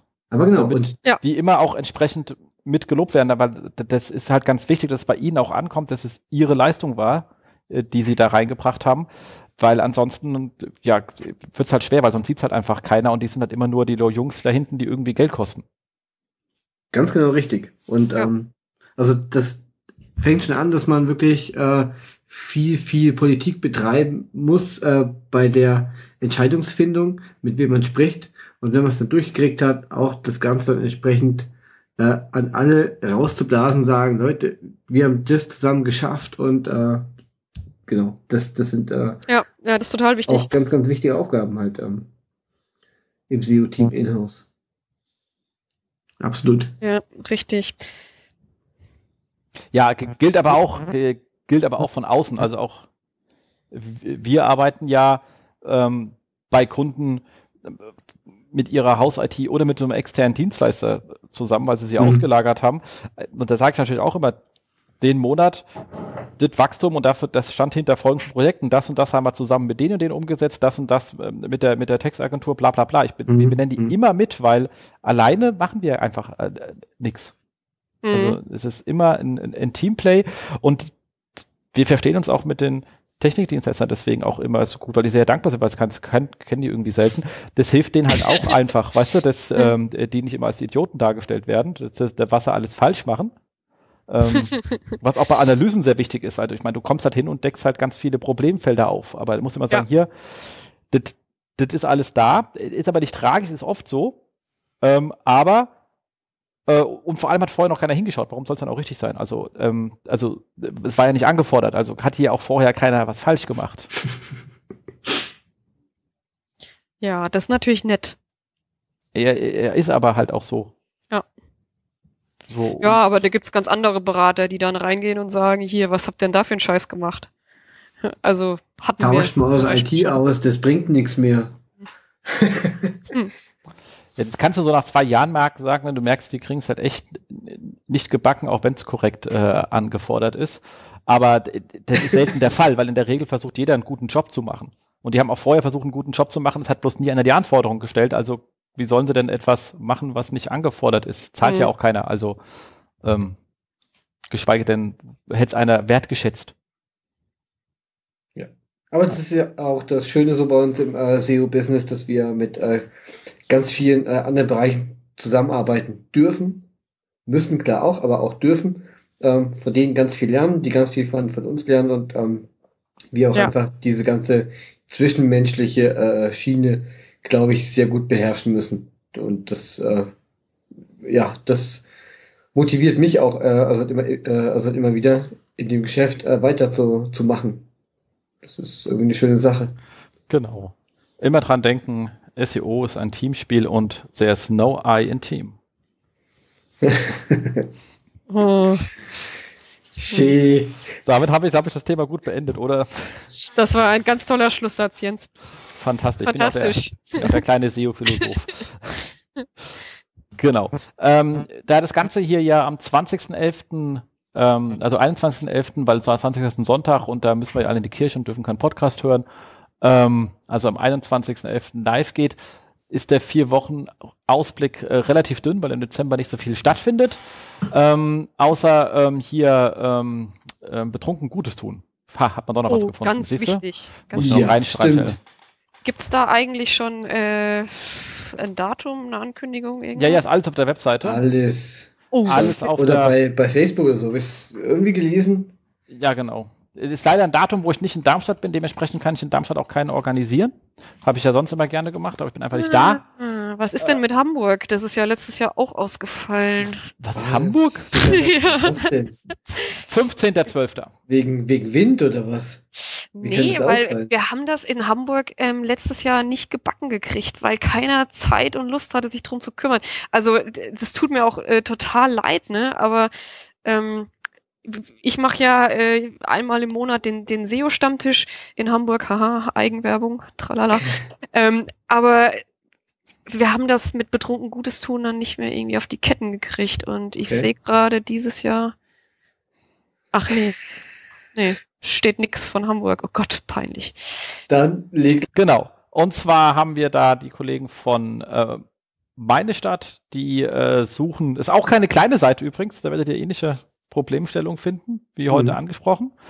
Ähm, ein äh, SEO natürlich deswegen auch im technischen Schwerpunkt. Und ihr seht ja technische Renaissance äh, im SEO. Ihr seid also voll im Trend. Das finde ich ja mega spannend, diese Stelle, muss ich mal so sagen. Aber bitte nicht äh, komplett in der falschen Stadt. Und falsche Farbe, ja, du bist ja grün. Das stimmt natürlich, aber so die Herausforderung bei meiner Stadt, das ist schon sehr cool. Doch, definitiv. Darf man. Das ah, in Köln sind die. Schau. Genau. Da gibt es, glaube ich, auch ein betrunkenes Gutes tun, oder? Bestimmt. Gibt es überall, nur in Hamburg nicht. Sogar in Karlsruhe gibt es. In Karlsruhe gibt es auch, aber Köln steht nicht da. Da haben die aber auch geschlammt. Naja, müssen sie nachlegen. Trinken doch sonst auch gerne. Aber es ist halt außerhalb der Faschingszeit, gell? Da darf man nicht so lustig sein in Köln. Und äh, du hast auch was mitgebracht, Anke. Ich habe tatsächlich was mitgebracht und zwar eine Stelle bei uns als Content Marketing Manager. Und zwar ist das in der Business Unit Orange beim Konstantin. Also wenn das kein cooler Job ist, dann weiß ich auch nicht. Aber mit Konstantin kann man immer arbeiten, das macht Spaß. Total, das macht mega Spaß. Cool. Also, Konstant, für Konstantin arbeiten, also bei Konstantin. Aber, weiter, aber weiter gehen wir jetzt hier auch nicht ins Detail. Okay. Genau. Ähm, ansonsten, wie immer, wir freuen uns über eure reichlichen Kommentare. Fünf-Sterne-Bewertung auf iTunes sehen wir super gerne. Gerne auch sowohl auf Terrenfrequenz als auch auf SEO-Host und natürlich auch für die ganzen anderen Shows, weil das freut unseren nicht vorhandenen Vermarkter. Ähm, wer Lust hat, als äh, Gast vorbeizukommen, darf sich bei uns gerne melden und sollte natürlich gleich ein lustiges Thema mitbringen. Dann freuen wir uns noch viel mehr. Damit sind wir heute auch schon durch nach anderthalb Stunden. Wow. Ruckzuck. Aber es war wie immer sehr, sehr spannend und äh, Anke, äh, schön, dass du da warst und äh, vielen Dank auch für die spannenden Insights, die du uns mitgebracht hast von äh, doch einem Portal, was SEO-technisch anders funktioniert als die meisten äh, Xing. Also war extrem spannend. Danke. Ja, vielen Dank für die Einladung, gell? Das ist ja auch nicht selbstverständlich. Aber immer dass doch. man, dass man zur Nummer 76 schon eingeladen wird. Nee, 78. 78? Okay. Ja. Hm. Nee, 76, das, stimmt. Das macht's nicht besser. also auch von mir, äh, danke und ich muss Sehr zugeben, gerne. du standest lange, lange, lange auf unserer Liste und jetzt kann ich endlich sagen, Anke war in the house, jetzt haben wir die Gipfel des ja, EU-Podcasts erreicht. Ich bin Abgehakt. ja auch so schüchtern, deswegen mag ich ja sowas nicht so gerne, gell? Aber ja, das Video, für euch. Äh, wir, das Video werden wir auch nicht auf die Webseite stellen. Ja, vielen Dank. cool. Also, euch da draußen noch einen schönen Abend, äh, schöne Autofahrt, schöne Zugfahrt, wo auch immer ihr uns hört. Und wir hören uns dann in vier Wochen wieder. Bis dahin. Tschüss. Bis bald. Ciao. Danke. Tschüss. Das SEO-Haus. Mit Jens Faudrat und Markus Walter. Das SEO-Haus.